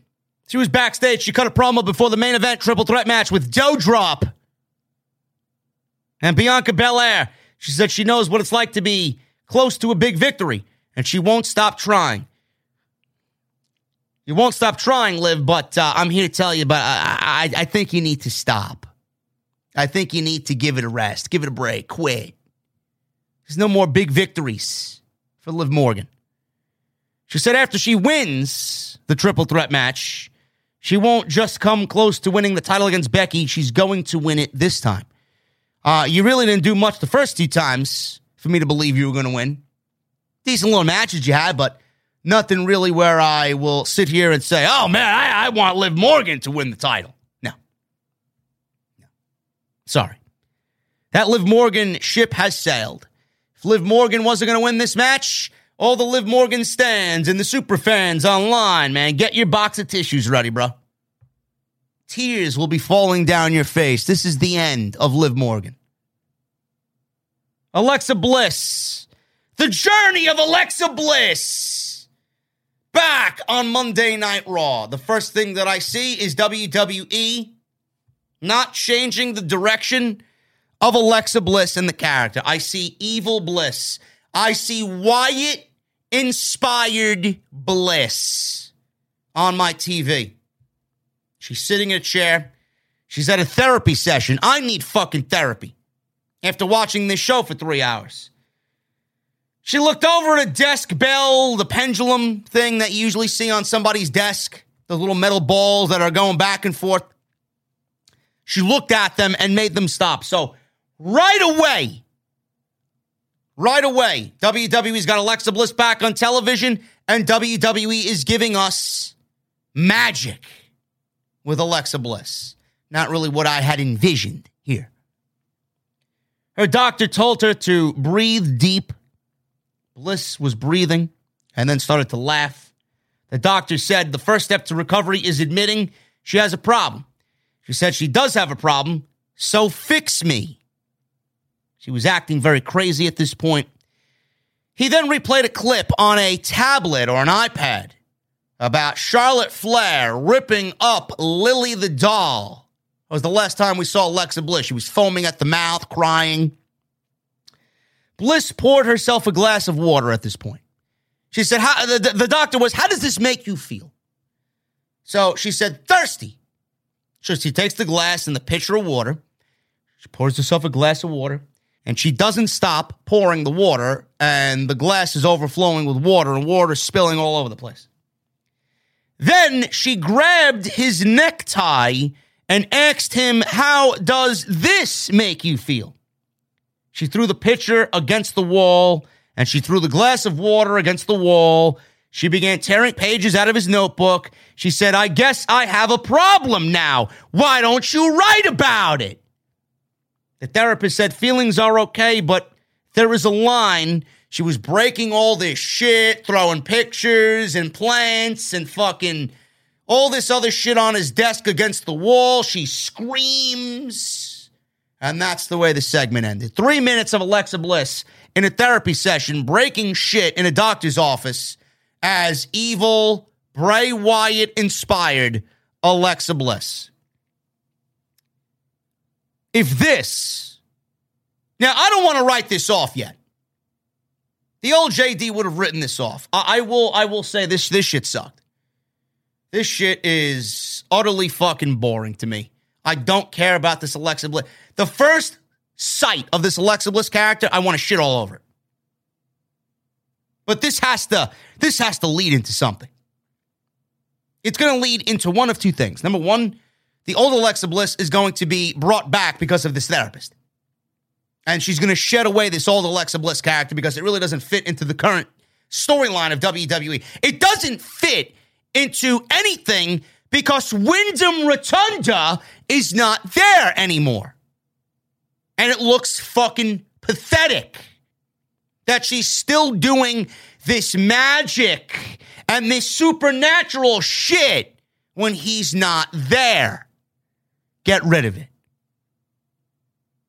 Number one, it either leads to Alexa becoming the goddess all over again, which I hope is the fucking case, believe it or not. Believe it or not, I take that bliss over this bliss any day of the week. Or number two, this leads to Alexa Bliss winning the Royal Rumble, and it's going to be Charlotte Flair versus Alexa Bliss on SmackDown for the SmackDown Women's Championship. Now, I don't I don't know if that's WWE's direction. I don't know. They could probably get there without her having to win the Royal Rumble. But it could be either that, maybe she eliminates Charlotte in the Royal Rumble, and that's why Charlotte is in the Royal Rumble to play up this Alexa Bliss storyline where this all may culminate after all these therapy sessions. I don't know. But I pray to the creative gods of pro wrestling. This better be the end of the Alexa Bliss supernatural Bray Wyatt inspired character. It is over. He's been gone since the summer of last year. There's no reason for this to continue. It just makes WWE look sad, pathetic, and downright desperate. Alexa Bliss, I've praised Alexa and the acting and the way that she's kind of went about this role but the more I see it, the more angry I get. The more I see it, the less I care. After everything she's done with the fire and the ooze, the black goo, all this shit, the fucking disappearing, the, the scaffolding fall, I'm done. I'm done. I want none of this on my television. None of it. The only thing I will accept, and it's very minuscule, is Aleister Black with the lights going out. He's in the ring, lights go out, he's on the ramp. Fine. That's the extent of what I'll take. I don't need people fucking stopping metal pendulum balls sitting on a desk, stopping the fucking swinging motion by looking at it. I don't need that shit. Get it off my television. It's lame. Becky Lynch is on commentary. Oh my goodness. For this triple threat main event. Liv Morgan versus Bianca Belair versus Joe Doudrop. Winner gets Becky Lynch at the Royal Rumble. A decent little match here. Nothing really all that spectacular. I mean, what do you expect in the main event of Monday Night Raw? Morgan and Belair were uh, going at it early until Doudrop took them both out with a running crossbody. Do not want to be on the receiving end of that one. Doudrop gave Belair a Michinoku driver, sloppy, before slamming Morgan on top of her. Morgan avoided a cannonball by Doudrop and tried repeatedly double foot stomping on the back of Doudrop by climbing up Doudrop's back and holding on to her as she was pretty much basically on the top rope. It did nothing to take out Doudrop at all. No effect. Belair avoided a charge by Doudrop and went to the top, but Morgan actually flipped over Doudrop to bring Belair down with a Hurricanrana. Doudrop kicked Morgan into the buckle and Belair speared Doudrop. Morgan then put Belair in a Rings of Saturn and held the move and had the move applied for a little bit until Bianca powered herself to her feet with Morgan on her shoulders. However, Morgan counted into a code breaker before giving one to Doudrop as well. Doudrop then powerbomb Morgan, covered her, but Belair broke it up by climbing to the top rope and hitting a 450 splash onto the back of Doudrop. It absolutely looked great in execution, but the landing, my God, man, if Bianca doesn't have a bruised rib after that, ah, she's lucky, man. That move, that 450 splash looked like it took more out of Bianca than it did Doudrop.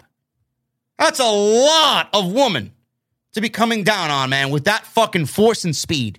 That is a injury waiting to happen right there. That looked great, but it looked like a very rough landing for Bianca Belair. Lynch was actually impressed, and she admitted so on commentary. Belair gave Doudrop a spine buster before giving Morgan a glam slam on top of her. Belair hit a moonsault on both women before giving Morgan the KOD, but Lynch comes into the ring and breaks up the cover. People asking, where's the DQ? There is no DQ. It's a triple threat match. No disqualifications. Belair and Becky Lynch ran around the ring like they were in the fucking circus, like two clowns, running around the ring. A big chase ensued, and Lynch wound up get, getting her and tossed her over the announce table and took her out of the match. In the ring, Doudrop gave Morgan, and I, I love this. Oh, I didn't like it happening here because it looked terrible, but Doudrop gave Liv Morgan a Yokozuna Banzai drop to win the match. One, two, three. And Doudrop is the new number one contender for Becky Lynch. Not really the match that I would have envisioned for the Royal Rumble, but there was no other choice for winner here, folks.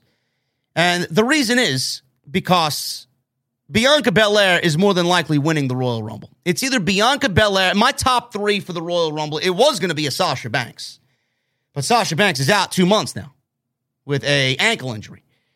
It is Bianca Belair, Bayley, Asuka, or I would say Alexa Bliss. She's the wild card for me because of the whole Charlotte Flair thing.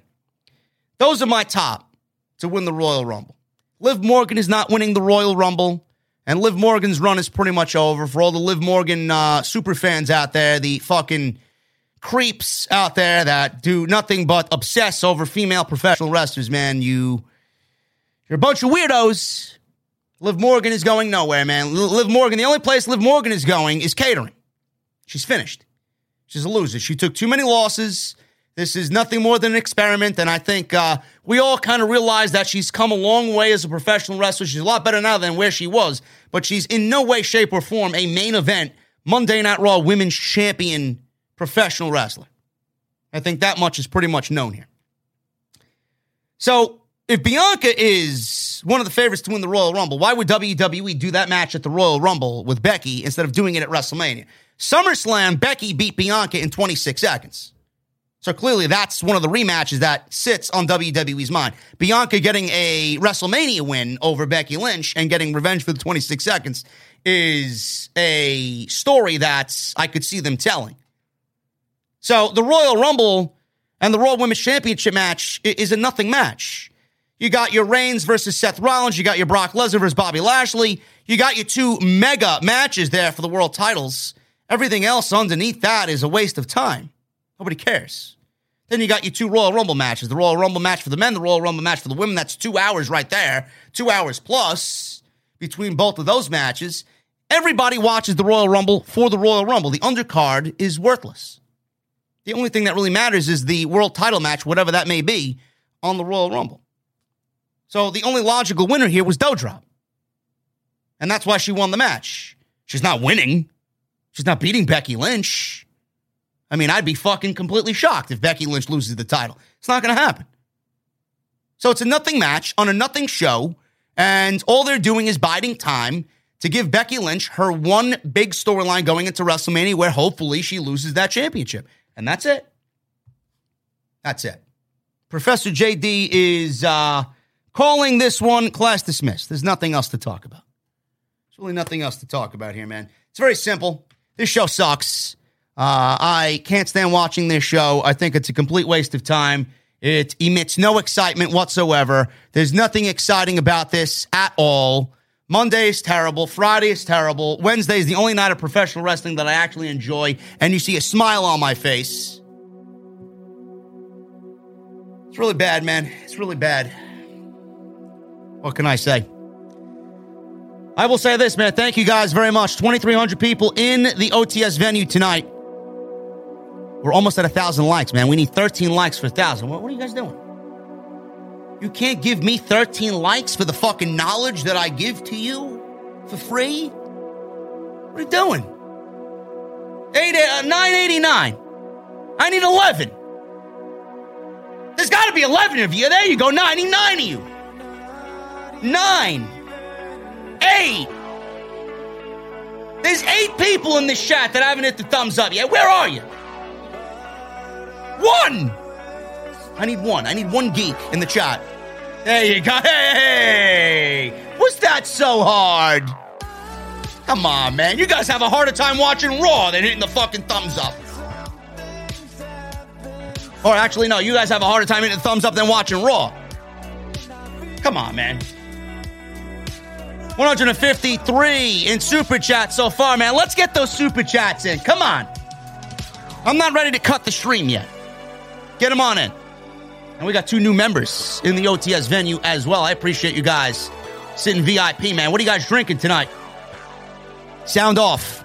Let me know what you guys think of uh, everything tonight for Monday Night Raw. Follow me on social media at JD from NY206. That's Twitter and Instagram. Hit that subscribe button down below. We just hit 130,000 subscribers this week. We blew past that, man. We're well on our way to 131. Thank you guys very much. Make sure you guys continue to hit that thumbs up. Make sure you join the channel. Go check out all the other videos that you might have missed on the channel. Ton of content, including today, 30 minute OTS Extra, talking about the Impact WWE partnership. Mickie James coming back to the WWE. Completely ranted on that. Drop some truth bombs today. So if you guys are interested in that, go and check that out, man. Let's start at the top. Joseph Taylor with a $5 super chat. I hope Nakamura goes to AEW after his contract expires. Vince is legitimately burying Nakamura. Bro, Vince is legitimately burying the fucking company. It's not just Shinsuke Nakamura. There was a news report today about Shinsuke Nakamura being out for four months. Or not, not out for four months. Well, he's been out for four months. He hasn't defended the fucking title in four months. He hasn't defended the Intercontinental Championship in four months and that's because of a wrist problem. So WWE opted to keep the title on him and not have him defended in four months instead of dropping the title, having a tournament, and putting the title on somebody else. SmackDown could have used the tournament, man. There's plenty of guys on SmackDown that could really benefit from a nice eight man competitive tournament for the Intercontinental Championship. I don't get it. Nakamura's reign has been one of the worst ever. And Nakamura loves surfing, man. He loves the light schedule. That's what I heard. Why would he go to AEW?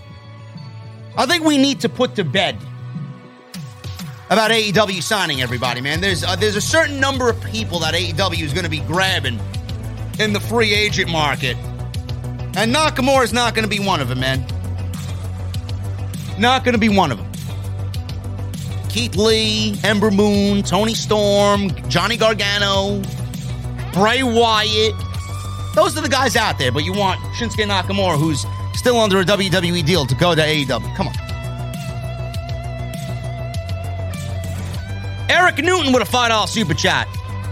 Don't have good wrestling questions, so here are my top three Metallica albums in no particular order Kill 'em All, Master of Puppets, and Ride the Lightning.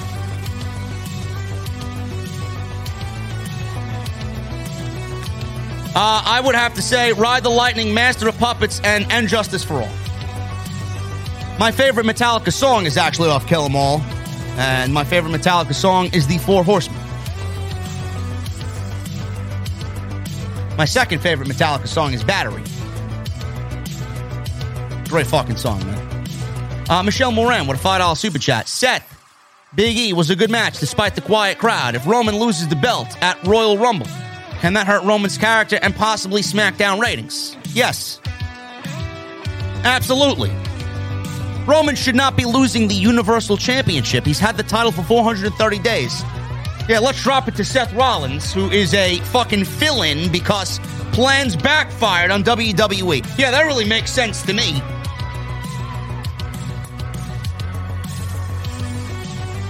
Lauren Hutton with a 499 Super Chat. Any Royal Rumble surprise predictions? No. Nobody that's going to blow your mind, Lauren. Nobody. I'd love to see some NXT talent. I'd love to see a Tony D'Angelo. I'd love to see a Bron Breakker. I'd love to see a Pete Dunne or a Tommaso Ciampa, who I heard has wrestled dark matches on both SmackDown and Raw. They fit perfect on SmackDown.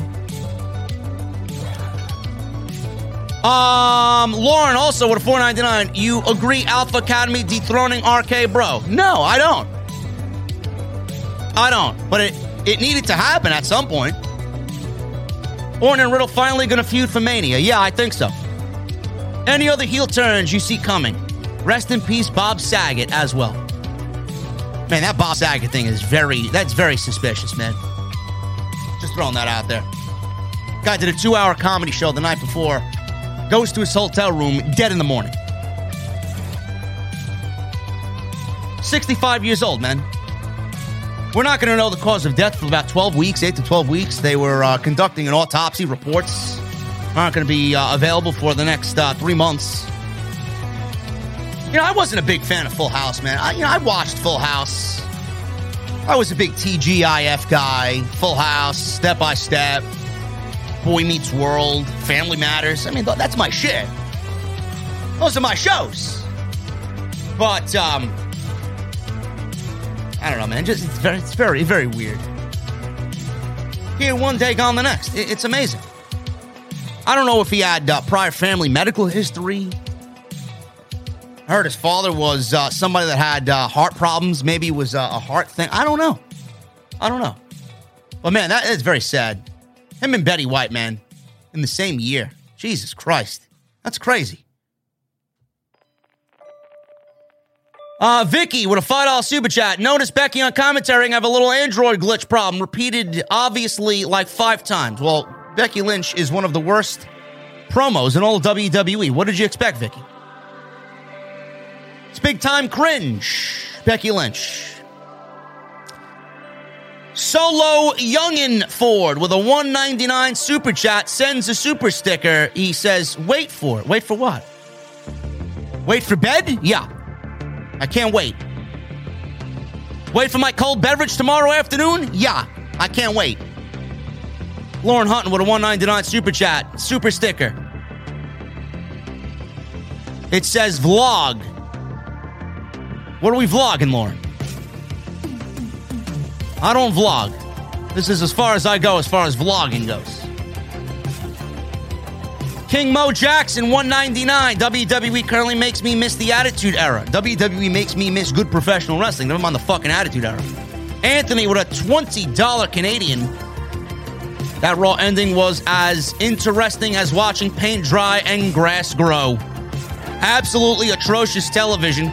I'd rather listen to 20 Von Wagner promos in a row than watch that hot garbage. Keep up the awesome work, JD. Anthony, you're always coming through with the 20s, bro. I appreciate you. Thank you so much, man. We have been absolutely on fire in the month of January, man. It's not even through half the month yet. It's crazy. Vicky with another $5 super chat. Nice to see Vicky in the chat. I play this at work when my employees don't show up for work. You play the podcast when your employees don't show up for work. I like it. I like it. Some of this material may get somebody fired if they listen to it while their boss was around. I do not recommend it. Unless you're listening, obviously, on Spotify or iTunes, which I have a major announcement coming soon.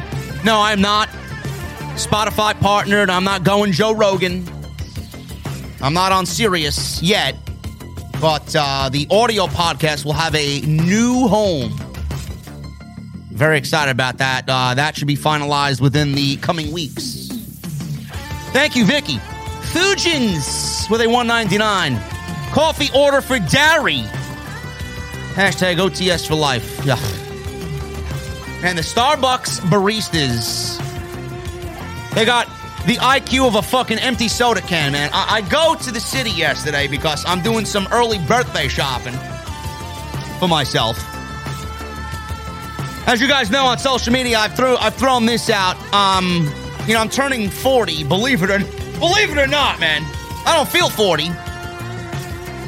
I look 40 with this uh, this fucking gray in my beard, but nobody's got the salt and pepper look going on like me, bro. So uh, cut the shit, okay? But I appreciate those that have reached into my DMs and said that I look 30. Thank you. Anyway, uh, I'm turning 40 on February 6th. I'm looking to buy myself a appropriate milestone gift. So I went shopping for a Rolex yesterday. The Rolex that I want is not available. I need to be put on a list that will take upwards towards a year for me to get an email or a phone call. So I may settle for a Panerai. I'm uh, I love Panerai, man. Uh, I think they're great looking watches as the statement piece, but I want my Rolex. So after I'm done shopping, I you know I have a couple of cold beverages. I take the train home. I stop to I stop at Starbucks to get a coffee, and I and I order myself a grande pistachio latte with half and half. So I ask Breve, yes. He asked me, "Do I want it hot or cold?" I'm like, "It's 20 fucking degrees outside. You you want me to drink a cold beverage, right? A cold coffee. Give me a fucking hot coffee." Then, in typical Starbucks fashion, they ask for your name. What's your name? I gotta pull my fucking mask down, right? Jerry. J E R R Y. I'm like, all right. I go to the pickup station, I pay. I get my cup. I look at the cup, it says Darry. D A R R Y. So yesterday I was Darry from NY. I don't know what it is with the Starbucks baristas, man. Do they do it on purpose? Does anybody here work at Starbucks? I used to work at Starbucks. For five years, I worked at Starbucks. Does anybody here work at Starbucks, man? Do you people do that on purpose? It genuinely feels like they do it on purpose. I legitimately pulled my mask down and I spelled my name out for.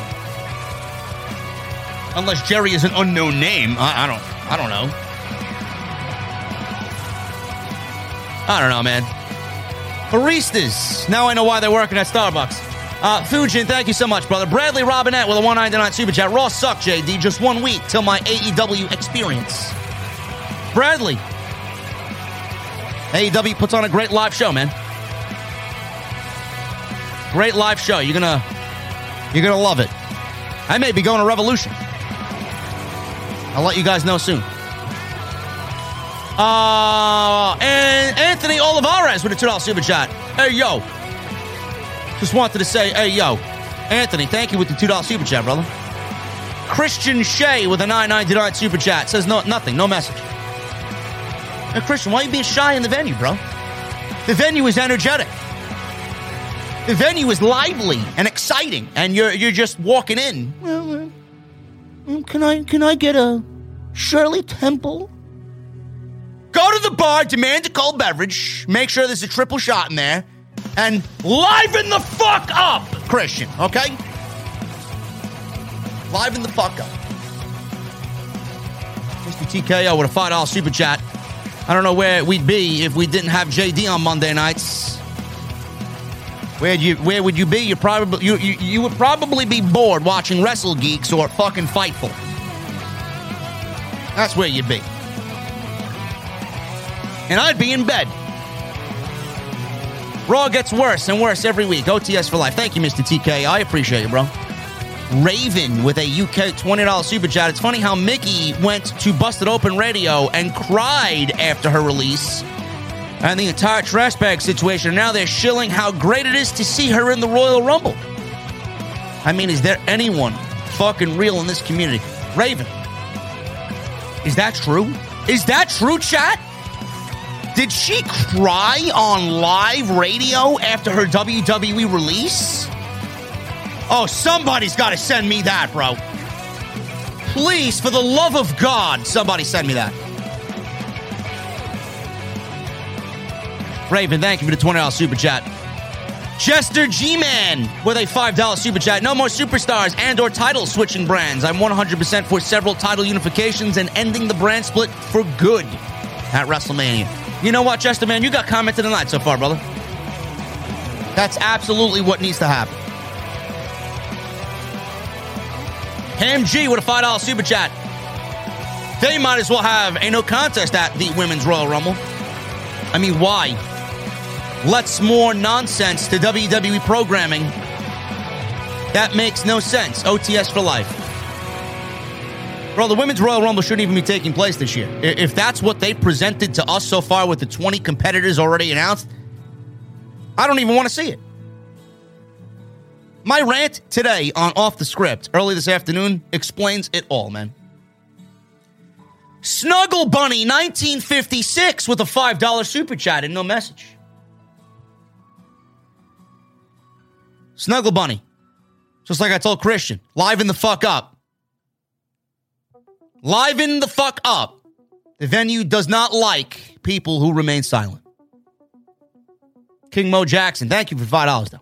King Mo Jackson with a 499 super chat. If you end the brand split, the creative wouldn't change. Yes, I know. At least give it a shot though. Not sure it'll make a big difference. All divisions are still lacking and the IC belt is dead. Bro, we cannot operate with a brand split anymore. The shows are dead. I can't stand seeing rematches every fucking week. Bradley Robinette with a 199 super chat. Did you hear Jim Ross got a black eye after a fall? Yes, I did. I seen his picture on Twitter. Jim Ross is having a bad uh, last month and a half. Thoughts and prayers to Jim Ross, man. We love Jim Ross. MGM Ballin with a 999 super chat. Just won $100 betting on NBA games, so wanted to show some love. Like always, to the IWC Messiah. Keep drinking the tears of all the geeks. Thank you, MGM Ballin. $10 out of the 100, man. I appreciate you. And those tears, man, let me tell you, man, they are delicious. Hydrating as ever, man. Especially nowadays. Captain Solo at a $5 super chat. WWE is trash. Keep up the amazing work reviewing these horrible shows. I just can't watch them myself. I'd much rather watch Impact Wrestling. Ooh. Nice little burn there, bro. Impact sucks. How many people did they have at their studio this week? 12? Mr. Kennedy with a 499 super chat. Might be nothing, but they haven't put Brock's WWE title plates on the belt. Small attention to detail. They do that with everybody, man. They do that with everybody. Takes a little bit. Plus, Brock wasn't really planned to win the WWE title, so that may take uh, a little bit of time. Hibiscus with a 499 super chat. Only watch Raw with my dad. Almost called it quits in the Rhea Ripley segment. I don't blame you or your father, bro. I don't blame either one of you. The women's division is fucking god awful. God awful. T Money with a 999 super chat. Appreciate all that you do, JD. Keep up the good work. Raw was so boring that I actually went back and watched some old pay per views. I'm currently on 2008. Any thoughts on the year overall? Yeah, a lot better than 2021.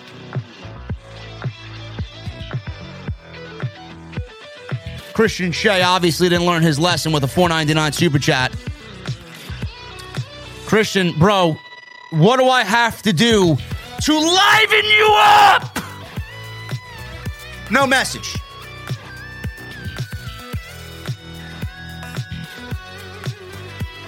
Logan J, 83, with a $5 Canadian. JD, did you see that Tommaso Ciampa and Pete Dunne wrestled on main event tonight? Yes, I did. Was it main event or was it a dark match?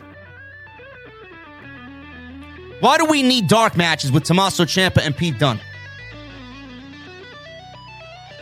I don't I don't understand. Does nobody know how they work? Just put them on the fucking show.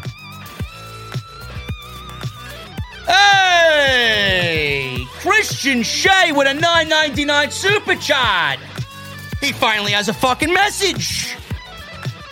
Who is going to beat Roman Reigns? Nobody. I don't know what you want me to say as far as an answer to that question. Nobody. Walter. Hollywood guy with a $5 super chat. Who do you feel will make the most noise in the men's and women's Royal Rumble? Anyone you feel should go 1 and 30? Bro, you're asking me to, to say who's going to make the most noise in a women's Royal Rumble when the participants are Nikki and Brie Bella, Kelly Kelly, Michelle McCool, and Lita. Who's going to make the most noise? I don't know. Somebody like Toni Storm. Oh, yeah, yeah, yeah, she fired though. That's right. How about a Tegan Nox? Oh, she's fired as well. How about an Ember Moon?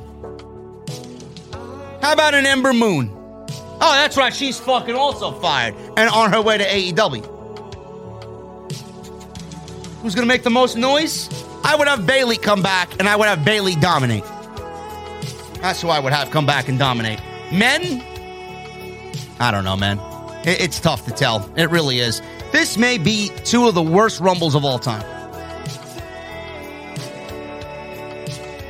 Captain Solo with a $2 super chat. Where does Killer Kross and Scarlett end up? I don't know, man. It's very, you know, they are the two people that I find most difficult to predict a landing spot. I want to say AEW, but, you know, AEW, I feel like there's so many other talents that I want to see come in. And now with Samoa Joe, a free agent, because he got fired, Kross and Scarlett kind of moved down a little bit too, because I would much rather have Samoa Joe than I would a Killer Kross.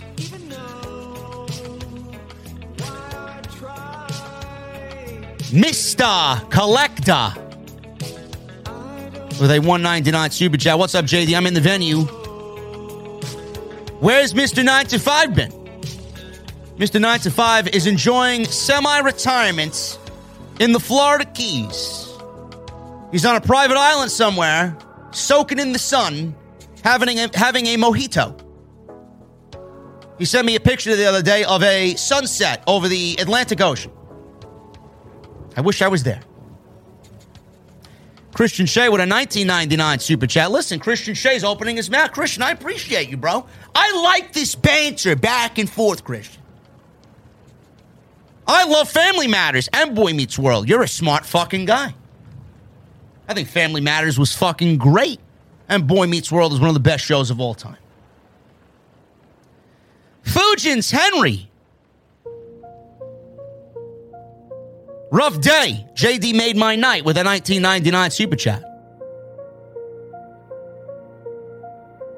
Thank you, Fujins. Love having you in the venue, brother. You know what, Fujins? Your, your round is on me. Your next round's on me, bro. What are you drinking? What are you drinking? Oz Inglorious with a $5 super chat. Jinder Mahal! Great stream as usual. Had to laugh all weekend seeing pods and videos popping up everywhere about the death of Triple H's NXT. You were right. I know I was. I've been right for uh, the last three years. But you know what? Like Doc says, like Dr. Disrespect says, it's out of my hands, man. It's out of my hands.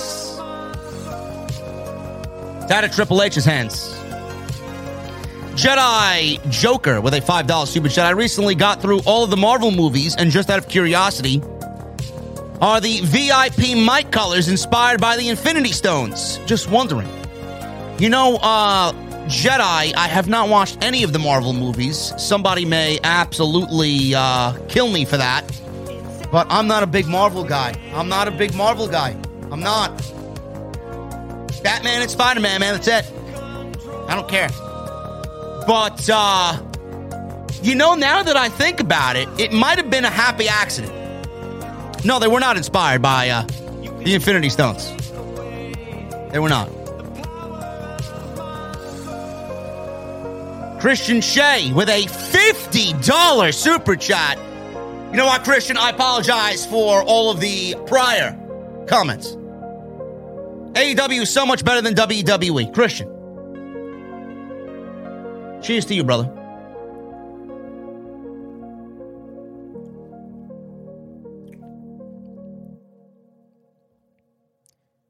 Diablo Stackola with a $5 super chat. JD, I would rather get cut down by CM Punk and MJF, get beat up by Thunder Rosa, and get knocked down by Malakai Black than watch Monday Night Raw. You know what, Diablo? I'm right there with you, bro. I'm right there with you. SI Knife with a Canadian $10 super chat. You know, it's good to see new people in the venue, man. I feel like I feel like we have a new audience tonight, man. I'm loving this.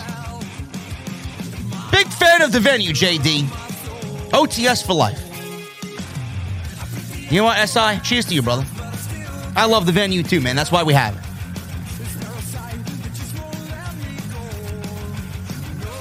Oh, buddy, don't give me this shit, bro. You can bitch and moan to me when I see you at the meet and greet in Atlantic City, all right?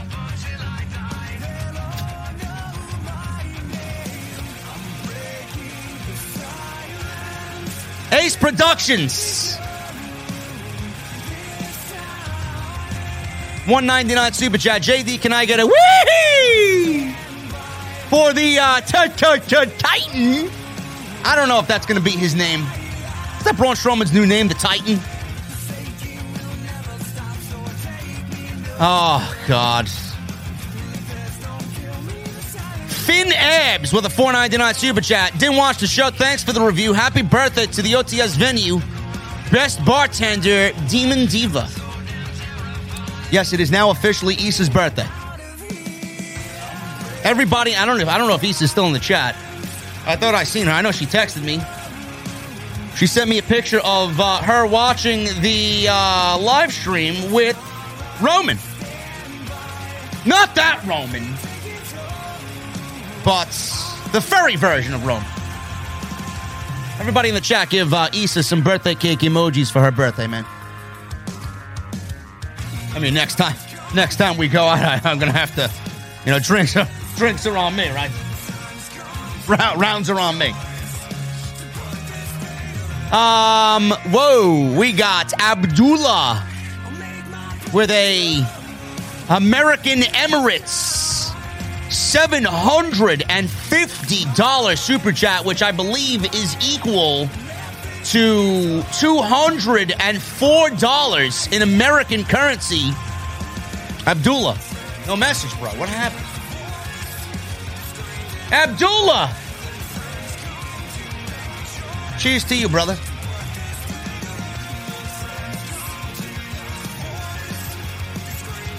Chesterman. $5 super chat. I am all for Walter's push. So am I. I'm absolutely all for Walter.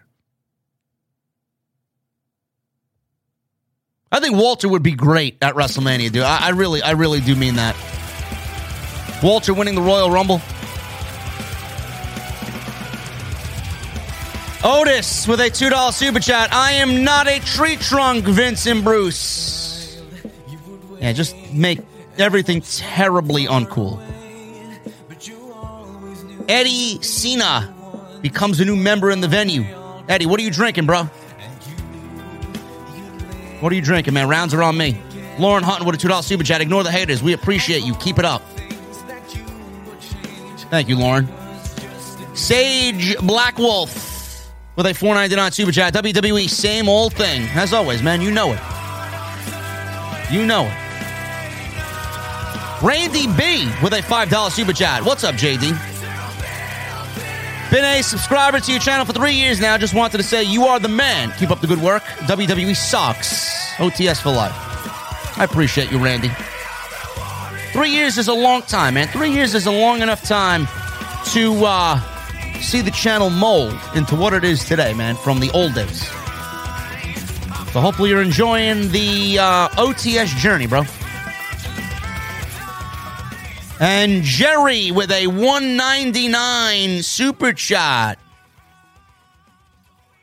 WWE in 2008 was way better than 2021. Bro, anything is better than 2000 and fucking 21. Seriously. I want to forget 2021, and WWE is already making me want to forget this year, and we're only fucking 10 days in.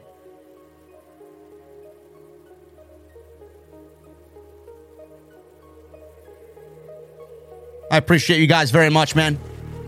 We Wait upwards to us 2,400 people in the venue tonight. I appreciate you all. Now listen, we're about to get out of here, man. We are about to get out of here. The Mustang is revving up. I'm hitting the highway, man. I'm hitting the fucking highway, bro. Listen, guys, we uh, we won't be live tomorrow night for NXT. Uh, not much is going on anyway. It is uh, AJ Styles versus Grayson Waller on NXT television. Exotic Gaming with a 99 cent super chat, bro. Give it to Issa in the in the uh, in the venue Let's put it in the tip jar. Ty Sloan Well, they 499 super chat. Thoughts on Bob Saget's passing? I already talked about it, bro. Also, thoughts on popular franchises getting into Fortnite. I don't play Fortnite. Do I look like I'm a six year old geek, Ty Sloan? Thank you for the 499, Ty. Um. Listen, man, thank you for the 1,200 likes as well. That's crazy. Thank you, guys. Keep hitting that thumbs up, man. That thumbs up helps out the video. Um, I won't be live for NXT. I'll be back Wednesday for AEW Dynamite with Jesse. Follow me on Twitter, man, at JD from NY206. That's Twitter and Instagram. Hit that subscribe button down below. Turn on the bell for all notifications. Go check out Manscaped. You got to check out Manscaped, man. The more you support the sponsors, the more they want to be here. Manscaped.com. Use code SCRIPT20 at checkout for 20% off and free shipping. All the videos that you might have missed on the channel, everything you need is there. Tons of it. And go get your merchandise, man. Bonfire.com is the exclusive home of Off the Script. Guys, I'll see you on Wednesday. But before I get out of here, I need two things from you. Number one, I need those guitar emojis in the chat. Issa, you are the best. I'll see you soon. I need I need those guitar emojis in the chat. And number two, I need that music on max. I'll see you guys on Wednesday, man. Thank you for a great Monday night. I'll see you on Dynamite with Jesse right here on Off the Script. I'll see you guys later.